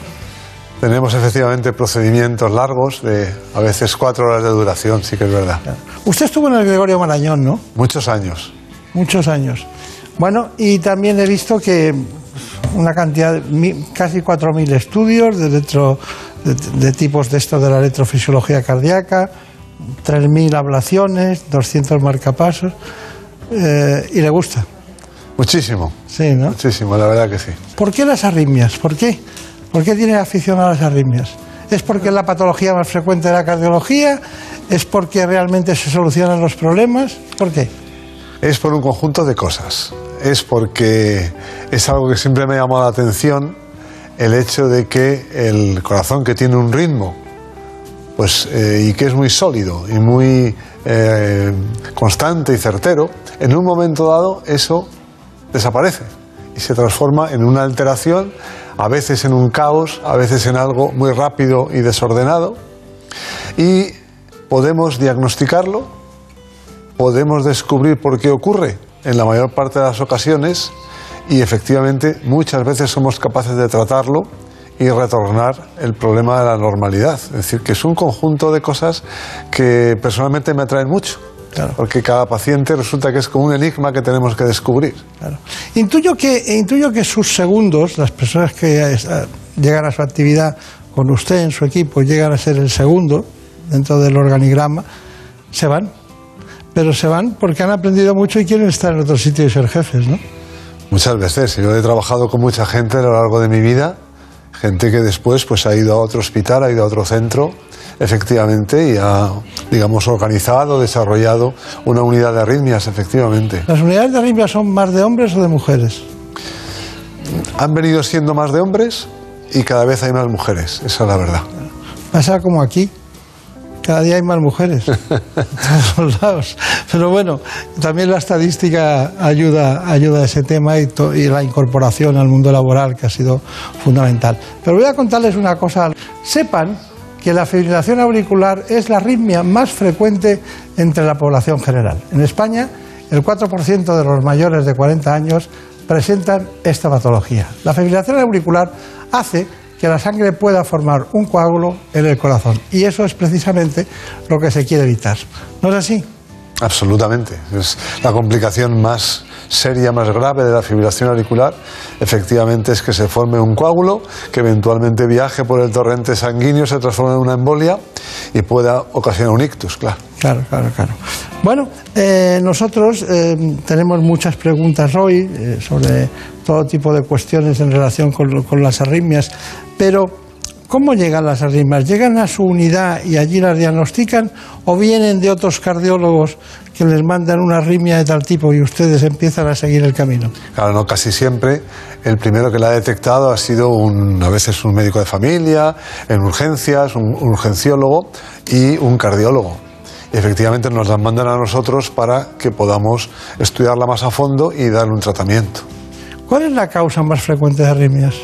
Eso es, la mayor parte de las veces no lo sabemos. Esa es la pura verdad. Que muchas veces no sabemos por qué ocurren. Pero vamos, hay causas congénitas y luego hay arritmias que acompañan a otras cardiopatías, como por ejemplo la enfermedad coronaria, la enfermedad valvular, las miocardiopatías. Y son, digamos, algo acompañante a otro trastorno del corazón. Pero hay veces, como digo, que ni lo uno ni lo otro y no sabemos por qué sobrevienen. De todas maneras, eh, en el conjunto de las enfermedades cardiovasculares, las, las, arritmias siempre están, igual que el colesterol, ¿no? Absolutamente. Es, es muy curioso eso, pero es así. Bueno, no todo tiene el mismo, el mismo corazón, no todo el mundo lo tiene igual, ¿no? Claro. Cambia mucho. Hay, hay corazones que aguantan lo que les echen. ¿Ves? Corazones después de un infarto que tienen algunas arritmias, están con anticoagulantes orales, que ha costado mucho, por cierto, en España poderlos administrar adecuadamente porque eran muy caros, ¿no? Es verdad, muy cierto. Y, y, y, bueno, ahora ya prácticamente se pueden dispensar, ¿no? Se van cada vez más introduciendo los nuevos Ya anticoagulantes. somos europeos en eso de los anticoagulantes orales. Vamos a- en esa dirección. Sí, bien. Entonces, eh, pero claro, a mí me sorprende mucho eh, que entre los beta bloqueantes tradicionales, beta bloqueantes, ahora me cuenta usted lo que son, y luego las, el tratamiento con anticoagulantes orales son dos, dos elementos que van a distinto lugar. ¿no? Entonces, ¿nos puede, ¿nos puede matizar esos dos aspectos? Claro, claro. O sea, hay tratamientos que tratan la propia arritmia en sí misma, los que llamamos fármacos antiarrítmicos, en general, el betabloqueante es uno de ellos, y luego hay tratamientos que van destinados a evitar las consecuencias, en este caso de la fibrilación auricular, que son los anticoagulantes orales. Pero claro, el grupo de los fármacos antiarrítmicos, que son varios tipos, pues pretenden que no suceda la arritmia. Son como la mayor parte de las veces preventivos para que no sobrevenga la arritmia. Claro, claro, claro. Y, y dentro de los beta bloqueantes hay muchos grupos, ¿no? Hay unos, unos que bloquean los canales de sodio, otros los canales de potasio, otros el calcio. Al final, ¿con cuál nos quedamos? Exacto, pues depende de la arritmia y del paciente. Efectivamente, están los que bloquean los canales de sodio, eh, la clase 1, la clase 2, que son los beta bloqueantes propiamente dichos, la clase 3, que son los que alargan lo que llamamos la duración del potencial de acción, bueno, que es lo que la célula cardíaca tarda en recuperarse, y luego finalmente los calcio antagonistas, que bloquean lo que son los canales de calcio, que también forman parte constitutiva de la, de la fibra miocárdica, ¿no? Entonces, según qué tipo de arritmia el paciente y muchas veces, fíjese, según las condiciones asociadas, lo que llamamos las comorbilidades, pues así elegimos. Así elegimos. Y muchas veces elegimos, que es muy importante, el fármaco más seguro. No necesariamente el más eficaz, pero el que tenga menos efectos adversos. Porque este es el gran problema de los fármacos antiarrítmicos, a veces son los efectos adversos. Claro, y, y a veces inesperados, ¿verdad? Exacto. Porque no hay una analítica de receptores de la digosina o la adenosina, no hay especificidad. Sí se sabe que este puede ir mejor en unos o este en el otro. ¿no? Claro. ¿Se siguen, ¿Se siguen administrando esos productos? Se siguen administrando. Es curioso, yo recuerdo, a lo mejor hace 30 años que, que- que están en el mercado, ¿no? Hace 25 años que no sale un fármaco antiarrítmico nuevo. no se atreven. Hasta, sí, es verdad que salió uno hace ahora como, como 10 o 15 años, pero llevaba mucho tiempo que no salía ningún fármaco antiarrítmico nuevo. Vi una fábrica de un, laboratorio eh, que tenía la sede en Porriño, en, en Galicia, que tenía un antiarrítmico y me llamó mucho la atención que, bueno, era, no, me, no recuerdo si era la digosina o, o era la, la digitosina, no me acuerdo exactamente si lo era, pero bueno, son fármacos que además ti- tienen toxicidad, ¿verdad? Ese es el problema, que como pueden tener efectos adversos, pues por eso es la dificultad en su desarrollo, en realmente crear fármacos más seguros. Ya le he pillado, ya le he pillado. Ahora sé por qué se dedica a la cirugía y a la ablación. claro. Porque ahí no hay toxicidad. Bueno, pero hay sus peligros también. Yo, yo creía que cuando Brenda fue a su, a su departamento a hacer las grabaciones de una intervención, de una ablación, dice, no, em, lo hemos hecho con las, eh, con las eh, arterias eh, pulmonares. Digo, digo, lleva poco tiempo con nosotros, bueno, ya bastante. Digo, está equivocada, no puede ser. Y era con arterias pulmonares. Las venas pulmonares, las venas pulmonares. Venas pulmonares, sí. así es. Me llamó la atención, digo, pulmón, pero venas pulmonares en relación con esto. Ahora nos lo contará después todo. Pero bueno, ¿hay alguna pregunta? Pues así es. Nos preguntan pacientes que sufren de arritmias si ante este tipo de trastorno es efectiva la implantación de desfibriladores auriculares o de marcapasos y cuál sería un poco la diferencia entre los distintos dispositivos que podrían implantarnos. Claro. A ver, depende de la arritmia y del paciente, como siempre, ¿no? Pero tenemos... Tres veces ya lo he dicho. Porque ese es el arte de la medicina. Claro, claro, claro. Claro. Eh, puede ser sí, puede ser, depende. Depende. Eso es una cosa. Pues mira, el, eh, los marcapasos y los desfibriladores son los dos dispositivos que usamos con mayor frecuencia. Y básicamente lo que hacen es, digamos, lo opuesto. Los marcapasos dan pulsaciones cuando el corazón tiene demasiado pocas y los desfibriladores cortan una arritmia que sea demasiado rápida y peligrosa y la neutralizan restaurando la normalidad. Eso es así dicho en pocas palabras el funcionamiento de los dos. Pero claro, como hemos dicho, tenemos también los fármacos que hemos comentado un poco y tenemos las ablaciones como otra parte de la terapéutica, con lo cual es toda una serie de posibilidades y de nuevo tenemos que elegir para cada caso y en cada ocasión lo más adecuado. Claro, claro. Bueno, mire, para- ¿nos podría contar un poco eh, cómo viven ustedes? Se ha dicho lo que era, pero la fibrilación auricular, porque hay muchos tipos de alteraciones del ritmo cardíaco. Pero claro, eh, hay unos que son los peligrosos, la fibrilación auricular. Pues si tenemos un trombo, tenemos la posibilidad de que sea cerebral o pulmonar y entonces ya estamos perdidos si no actuamos muy rápidamente. ¿Cuánto tiempo tenemos para llevar a los pacientes a, a un hospital cuando ha tenido una fibrilación auricular seguida de un coágulo? Hombre, si ya ha habido un ictus, como dice, correr, correr, correr, ¿vale? Lo cual... Pero se disuelven si se llega pronto, ¿no? Sí, se pueden extraer o disolver, claro, según los casos. Eh, lo que ocurre que mm, la mayor parte de las veces efectivamente podemos actuar antes. Un trombo no se forma instantáneamente cuando surge un episodio de fibrilación auricular. De hecho, se dice que se puede hacer un tratamiento de cardioversión dentro de las primeras 48 horas cuando surge un episodio de fibrilación auricular. O sea que hay un margen. Pero es verdad que no se puede dejar. Porque el problema es que la fibrilación auricular suele ser repetitiva. Suele presentarse un episodio, al cabo de unos días otro, al cabo de un mes otro. Entonces empieza a haber múltiples episodios y ahí es cuando empiezan ya a poder sobrevenir los problemas. Claro. Dígame el, eh, que todo el mundo se entere del concepto de cardioversión. Cardioversión quiere decir, bueno, restaurar el ritmo normal desde una situación de arritmia, en este caso de fibrilación auricular, que puede llevarse a cabo mediante el uso de un fármaco o mediante lo que llamamos cardioversión eléctrica, que es realizar un choque eléctrico, lo que sale en las películas, poniendo las palas. Es mejor eso, ¿no? Bueno, también de- depende de los casos, ¿no? Pero Usted es el Mister Depende. ¿eh? Porque, Es que- claro, es no, pero es que, es que eso es la, la parte de la medicina que no está en los libros, ¿no? Es decir, el, el ver, el manejar, ¿no? El, el- hay una curva, pues hay que poner el intermitente hacia la izquierda o la derecha. Ustedes lo hacen también en ese caso. Y, y es de admirar, ¿no? Bueno, y, y de- dentro de la fibrilación auricular, eh, con gran eh, con riesgo de ictus, ¿cuándo hay que empezar a actuar? ¿Cuándo hay que, para que no ocurra, para que no le lleguen a usted? ¿Cómo haríamos? pronto, o sea, desde el primer momento. Hay que empezar a actuar desde el primer momento. Lo que pasa que, según cómo se presente, pues así nuestra actuación puede ser más intensa o menos en un momento dado, ¿no?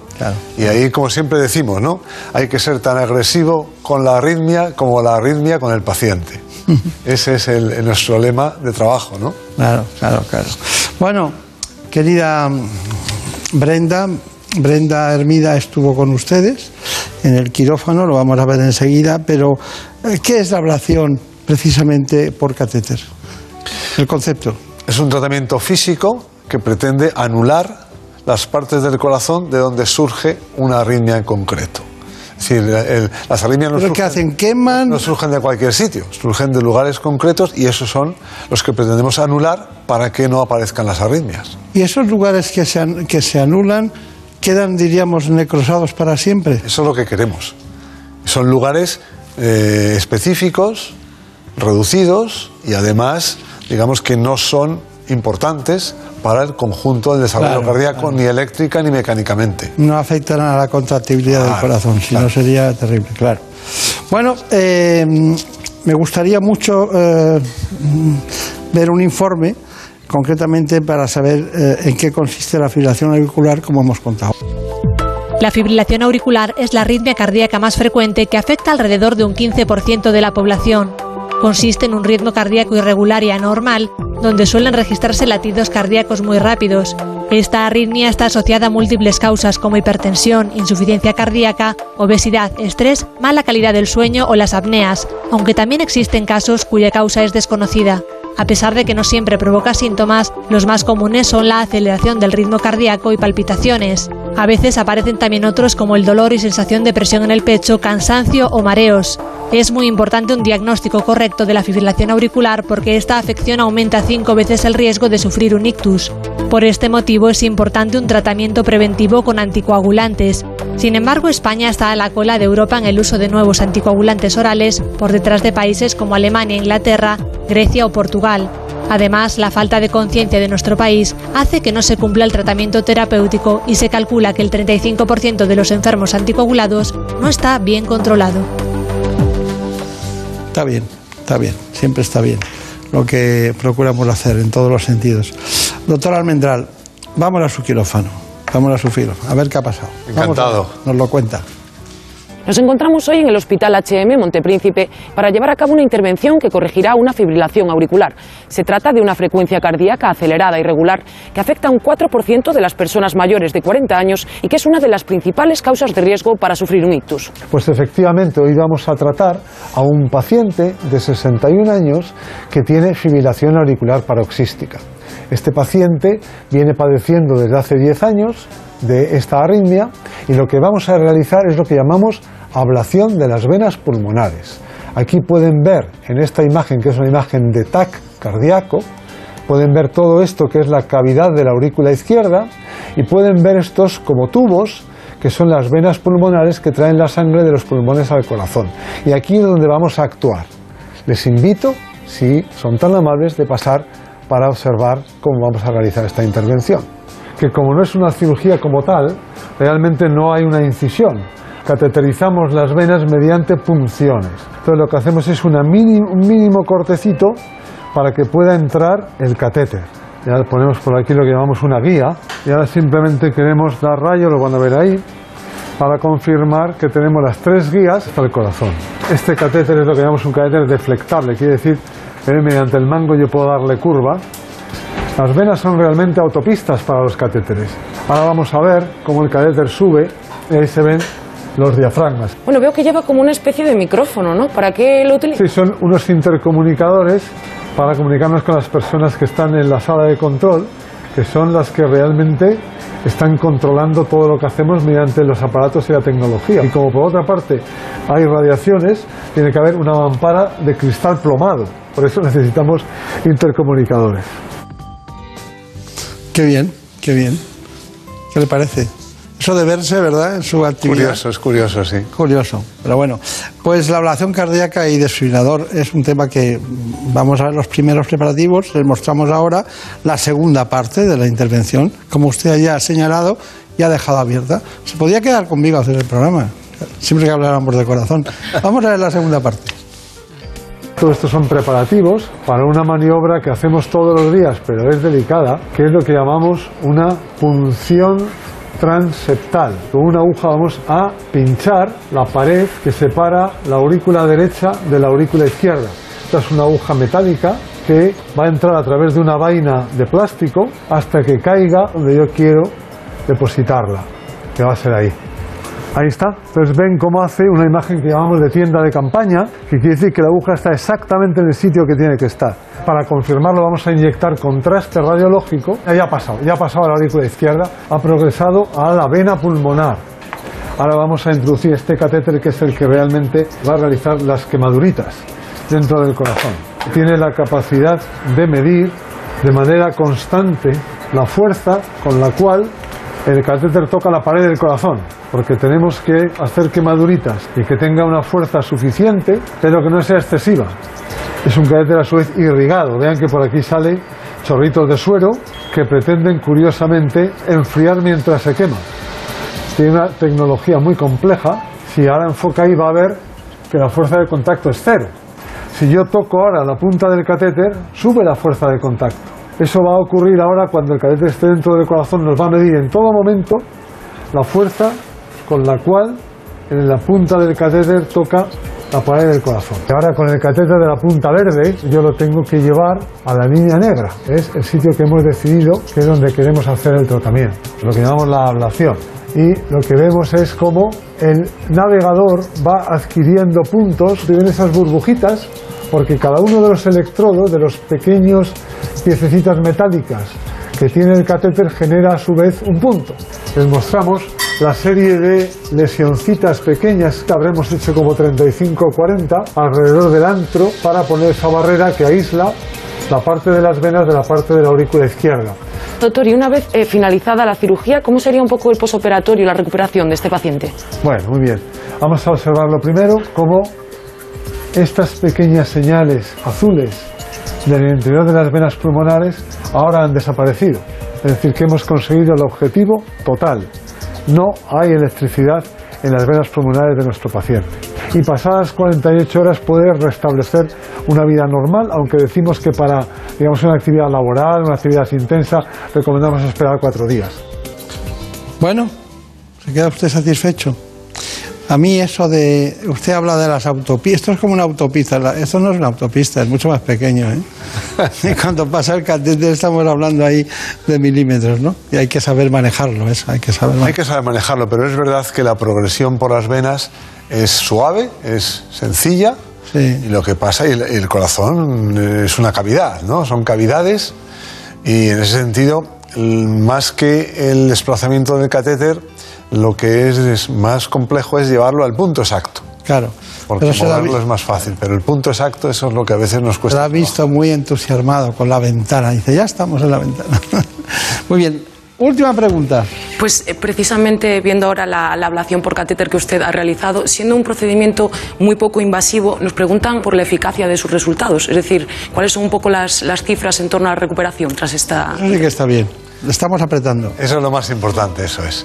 Pues de, de nuevo depende, pero, pero vamos, estamos hablando, depende de los casos, entre 60 y 85% de eficacia en el caso de la fibrilación auricular, que es, digamos, la arritmia que hoy día es más difícil de conseguir un buen resultado, ¿vale? En lo que son taquicardias paroxísticas, que son otras arritmias menos complejas, ahí sí que podemos superar el 90% de eficacia. Claro.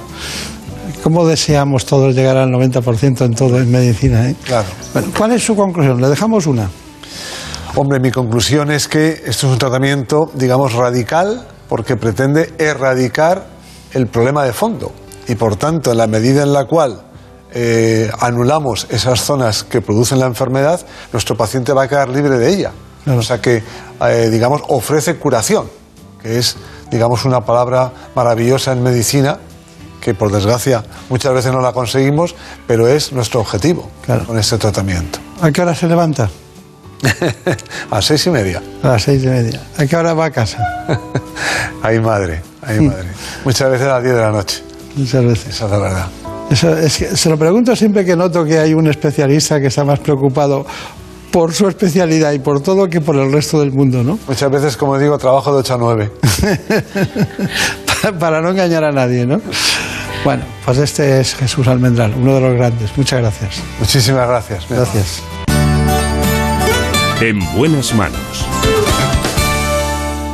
¿Conoces la relación entre cuidar de tu hogar y cuidar de ti? En Murprotec sabemos que cuando eliminamos las humedades de forma definitiva de tu hogar estamos cuidando de ti y de tu familia. Una vivienda libre de humedades es sana y segura. Llámanos al 930 1130 o accede en murprotec.es. Cuidando de tu hogar, cuidamos de ti.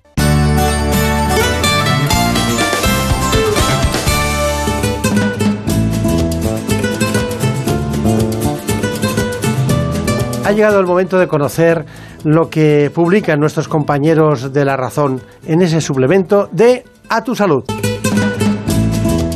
Saludos desde La Razón. Esta semana, con motivo del Día Mundial de la Diabetes, en nuestro suplemento hablamos de los daños colaterales que puede dejar esta enfermedad, ya que nuevas evidencias científicas confirman que padecer diabetes duplica el riesgo de desarrollar depresión y deterioro cognitivo a edades más tempranas. Además, contamos que España gasta casi un 3% menos en los pacientes diabéticos que el resto de países de la Unión Europea. Y también explicamos por qué la tasa de embarazadas con diabetes gestacional se ha duplicado en los últimos años, ya que la edad materna más tardía y la obesidad previa se convierten en una suma peligrosa. Y en nuestra contra entrevistamos a Carlos López Otín, catedrático de bioquímica de la Universidad de Oviedo, quien nos asegura que es más fácil sobrevivir al cáncer que sucumbir a esta enfermedad. Pero como siempre estos son solo algunos de los contenidos. Encontrarán más información en las páginas del suplemento a tu salud y durante toda la semana en nuestra web www.larazón.es barra salud. Sin más, que pasen una feliz semana y cuídense. En buenas manos.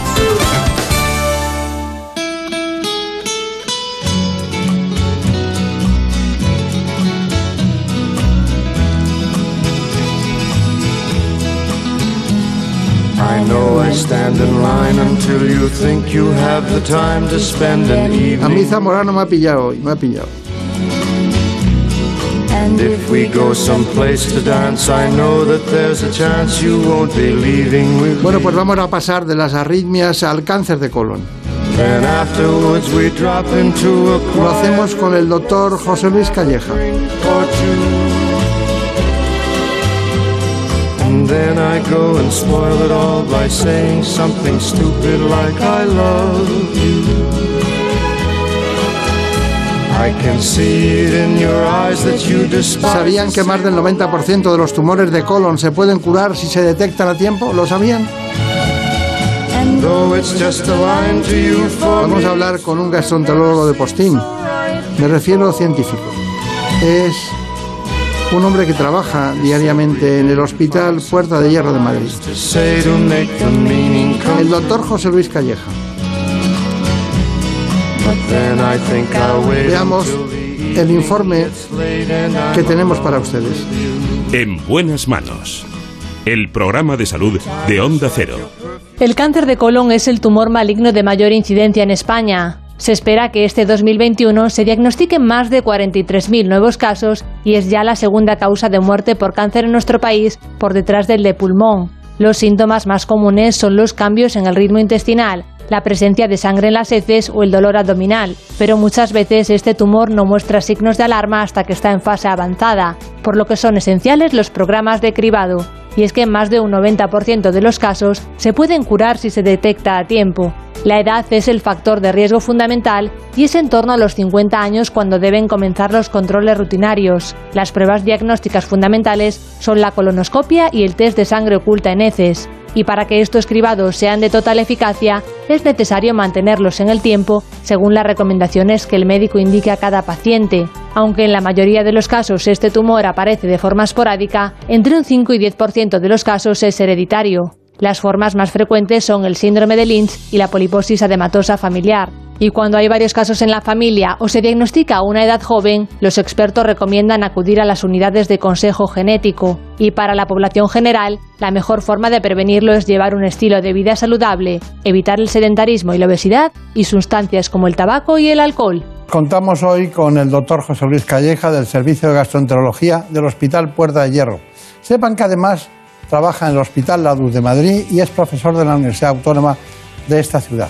Bueno, eh, siempre le conocerán ustedes en este espacio porque hemos casi abusado de él hablando muchas veces de- del hígado, de la hepatitis C, del cáncer hepático, de muchos problemas de este tipo, pero es gastroenterólogo, por tanto, hoy hemos acudido a su conocimiento para entender mejor el cáncer de colon. Doctor Calleja, entonces, eh, una, una cuestión. ¿Cómo sabe usted que alguien tiene un cáncer de colon? Es decir, yo le podría decir, ¿cómo se diagnostica?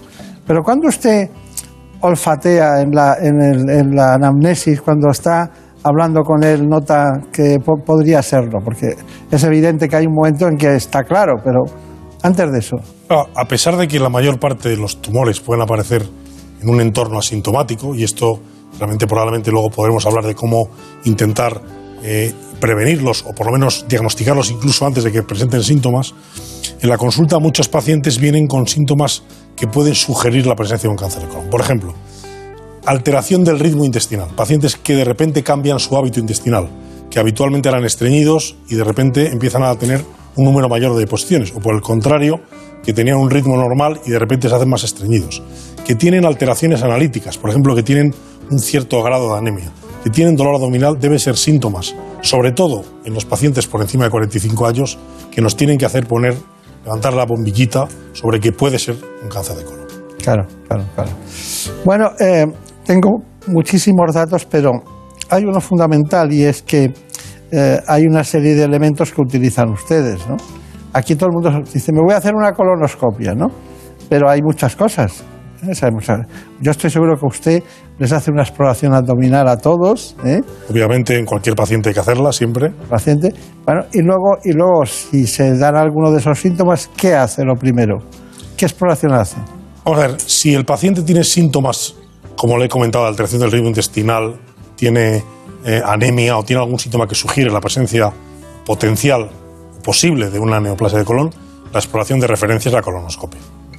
Otra cosa es que realmente, eh, como hablaremos probablemente en una fase posterior, si en población general asintomática, la colonoscopia es el mejor método para detectar cáncer de colon en asintomáticos. Pero en sintomáticos, sin duda alguna, la exploración de referencia es la colonoscopia. La colonoscopia es una exploración, ahora comentábamos que pues, eh, eh, mucha gente se la hace de una manera rutinaria, que ha cambiado tanto en cuanto ahora la hacemos una sedación completa, con lo cual realmente es una prueba habitualmente indolora con un número escasísimo de complicaciones en manos expertas que permite la visualización directa de, de toda la mucosa colónica, con lo cual el diagnóstico es muy sensible y muy preciso. Bueno, eh, hay alguien que, que por lo que sea tiene un familiar que le diagnostican un cáncer de colon. Eh, ¿cómo, cómo, haría usted el árbol de preocupación y quién está indicado a hacerle una colonoscopia? ¿Qué tipo de familiar? ¿De primer grado? ¿Cómo es eso? La, la colonoscopia, la, perdón, el cáncer de colon eh, no tiene más factor de riesgo de manera relevante que la edad. ¿eh? Casi todos los cánceres aparecen en pacientes mayores de 45 años, aunque lógicamente hay excepciones en, en pacientes eh, más jóvenes.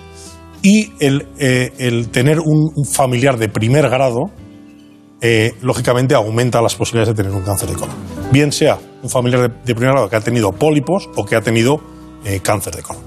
En los pacientes que han tenido un antecedente de primer grado, eh, habitualmente les recomendamos hacerse una colonoscopia a partir de los 50 años o 10 años añ- antes del caso índice que, eh, que es- al que se refiere. Es decir, si su padre ha tenido un cáncer de colon a los 40 años, recomendamos hacerse la colonoscopia 10 años anteriormente. Y si es, como es habitualmente, a partir de los 50 años, lo recomendamos, como digo, eh, a partir de esos 50 años hacerse una prueba de, de control. Las recomendaciones varían en diferentes sociedades, pero básicamente, como prueba de screening o de despistaje en población de riesgo, de riesgo elevado, que tiene un familiar, por lo tanto, eh, de primer grado, se recomienda la colonoscopia. Bien.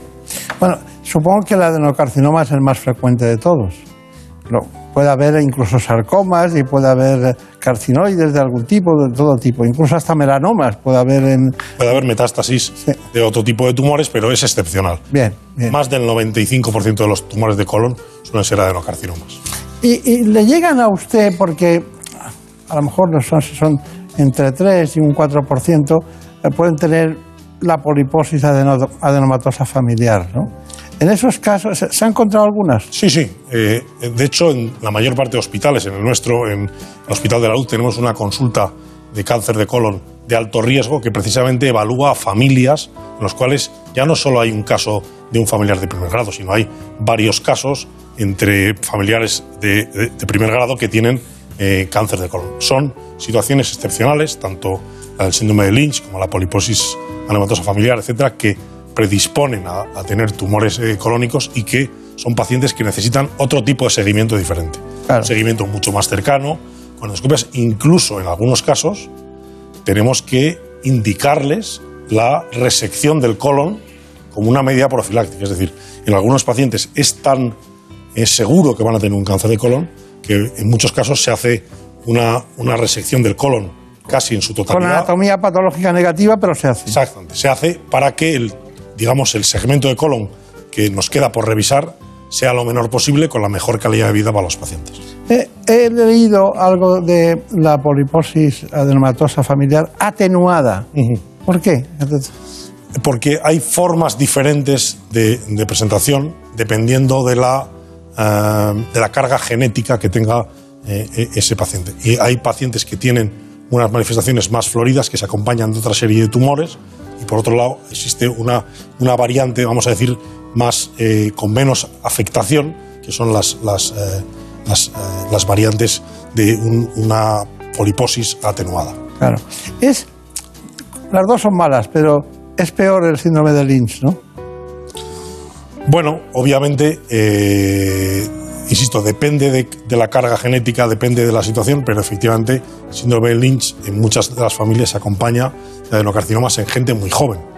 Hay familias en el hospital que tienen eh, cáncer de colon hasta pacientes de 14, 15, 16 años. ¿no? Claro, Entonces, bueno, lógicamente eh, afecta a gente más joven, a veces son tumores más agresivos, tumores que son más difíciles de diagnosticar en algunos casos y que por lo tanto tienen un peor comportamiento. ¿Cómo diría usted que ha afectado la situación generada por el coronavirus en los programas de, cribado de cáncer de colon? Bueno, eh, la afectación ha sido muy importante. Más de, durante muchos meses, los programas de cribado fueron detenidos por simplemente, eh, digamos, la, imposibilidad de hacer eh, exploraciones en el hospital o con, un número muy reducido. Y además existe que una vez que estaban puestos en marcha, ha habido mucho miedo por parte de los pacientes en venir al hospital. Incluso pacientes asintomáticos han presentado, de alguna manera, un retraso en el diagnóstico que tiene lógicamente un impacto en que se diagnostican los pacientes más avanzados y por lo tanto con peor capacidad de curarles. ¿eh? Hay que darse cuenta que un tumor localizado en el colon se cura más de un 90%. Eh, Pero siempre que se diagnostique a tiempo. Exactamente. Y la pregunta que yo digo, ¿qué, qué entienden por diagnosticarse a tiempo?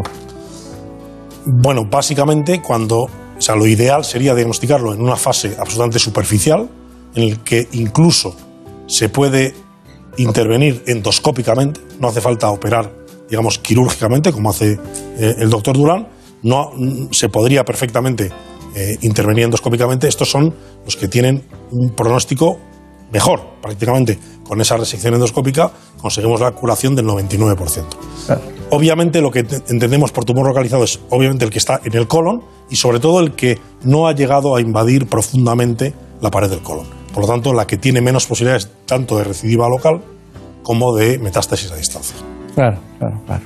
Eh, me imagino que siempre seguirá el mismo proceso abandonado a su curso, ¿no? Habrá primero invasión linfática y luego hematológica y luego peritoneo total, ¿no? Así. Tiene que, tiene que ver mucho con la profundidad de la afectación de la pared colon. Claro, claro. Cuanto más superficial, mejor pronóstico. ¿Alguna pregunta más? Pues eh, también nos preguntan por qué papel juega exactamente la alimentación en este, en este tipo de patología. Eh, ¿Hay alguna pauta dietética que usted nos recomendaría para poder prevenirlo? Bueno, eh, existen numerosos estudios que dicen que la dieta mediterránea rica en, fibra y en fruta y verdura eh, disminuye claramente la incidencia de cáncer de colon y que es saludable para, para, para esto. Más allá de eso, como digo, los principales factores de riesgo son la edad, por encima de 50 años, y la presencia de familiares directos que tengan pólipos o cáncer de colon. Brenda Armida, tenías una pregunta que estabas muy inquieta con ella. Sí, porque hace un rato usted nos hablaba de los familiares de primer grado, de adelantar en ellos la- las colonoscopias incluso hasta 10 años. Y sobre este tema de la prevención, en caso de existir antecedentes eh, familiares, ¿deberían de acudir a las unidades de consejo genético o incluso adelantar los programas de cribado? Si es un familiar de primer grado eh, único, lo razonable es que se pongan en contacto con su médico de familia. Todos los médicos de familia en España están absolutamente entrenados en, digamos, en detectar eh, este tipo de, de antecedentes familiares e indicar, como digo, en estos casos, o bien la sangre oculta o bien la colonoscopia, dependiendo del caso. Bueno, cuando, cuando ustedes ponen el tratamiento biológico, porque es un cáncer de, de- de colon, ese tratamiento biológico está condicionado, interpreto yo, a los resultados genéticos, porque hay muchos tipos de genes, están los RAS famosos y, otros, y otras familias, ¿no? Y según el tipo de genética que tengan, ustedes ponen un fármaco u otro, ¿es correcto? Bueno, habitualmente el paciente, una vez que se ha operado, la pieza se analiza y habitualmente es, es el oncólogo el que se ocupa de, digamos, primero valorar, por un lado, como digo, el estadio del tumor y, por lo tanto, el riesgo de recidiva local o de metástasis y plantear según todas las características del paciente, incluyendo edad, localización del tumor, mutaciones del tumor, si hace falta o no dar un tipo de quimioterapia adyuvante después de la cirugía o si por el contrario el paciente pasa a sus revisiones endoscópicas y clínicas eh, habituales. Eso habitualmente lo suele hacer el oncólogo. O sea que aquí el papel lo tenemos muy bien dividido. Nosotros vemos a los pacientes y diagnosticamos. Eh, en la mayor parte de los casos, o en algunos casos, curamos esos tumores si se pueden intervenir endoscópicamente, tumores superficiales, incluso con técnicas que nos permite hasta disecar la parte submucosa del colon. Esto es realmente un- son avances muy importantes porque evitan una cirugía como la que ha planteado el doctor Durán, que no deja de ser una cirugía mayor, una cirugía de resección de colon.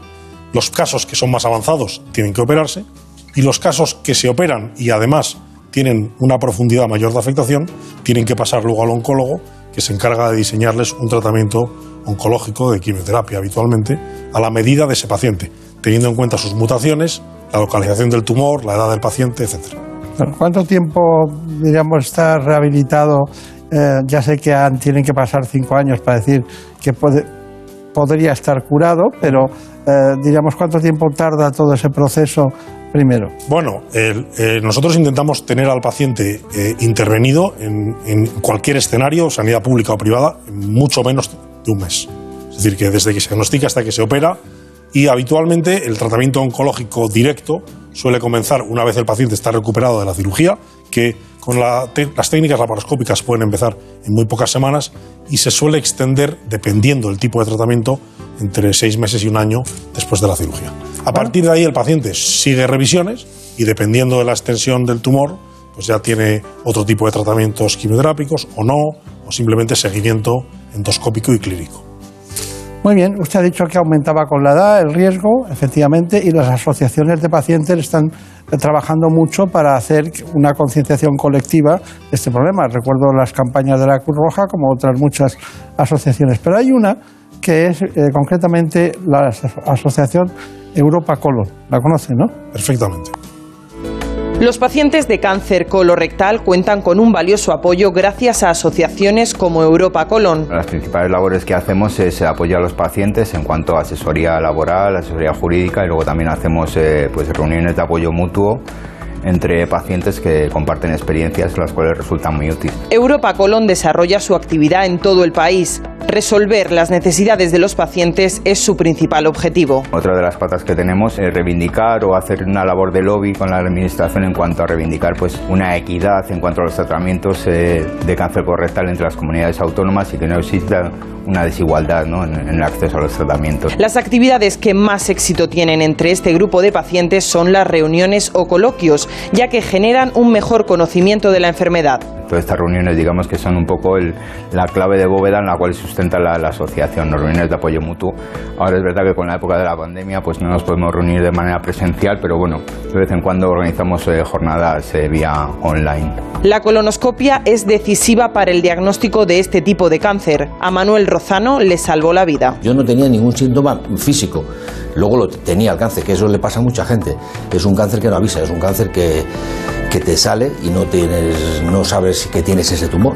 Desde la asociación animan a la población a participar en los programas de cribado, ya que detectado a tiempo el cáncer de colon tiene un índice de supervivencia del 90%. Insistimos, pero también en que hay que ir al especialista, ¿no?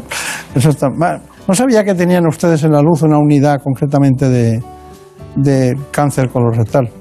Bueno, tenemos una unidad multidisciplinaria en la cual están oncólogos, cirujanos y gastroenterólogos eh, encargados de dar al- a los pacientes eh, la mejor opción de tratamiento. Yo creo que este, eh, esta gente de la Asociación Europa Colon ha, hecho, ha remarcado lo que es más importante, la, la, eh, aceptación que hay que tener a los programas de cribado. ¿no?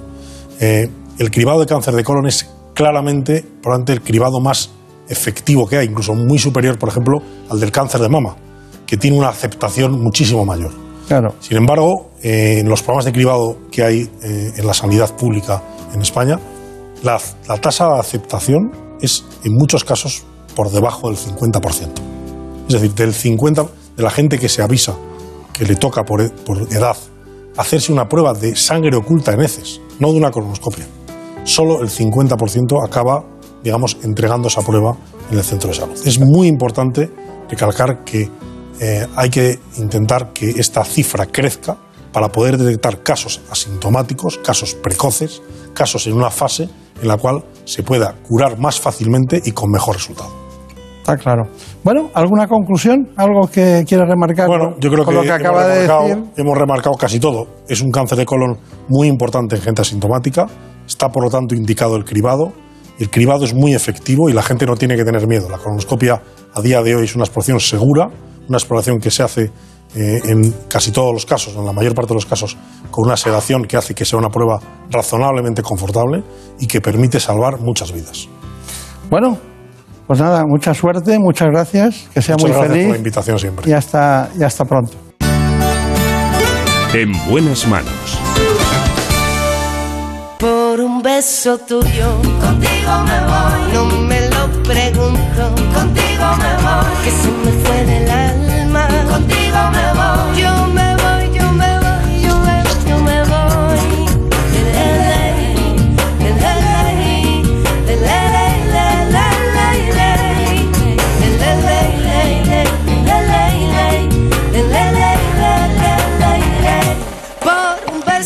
Un programa en el que se ha producido todo en la realización por Jorge Zamorano. Por un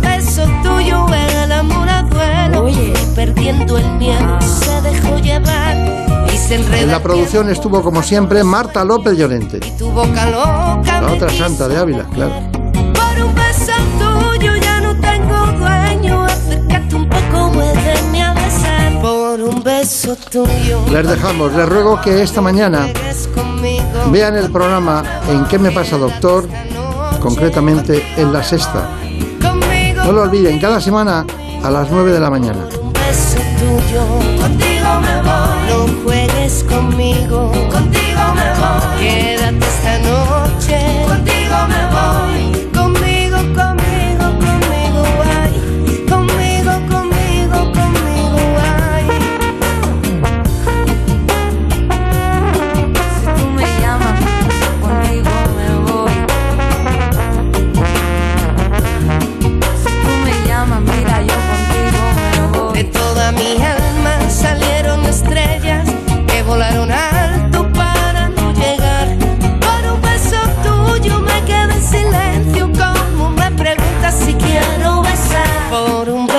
tuyo. Contigo me voy. No me lo pregunto. Contigo me voy. Se me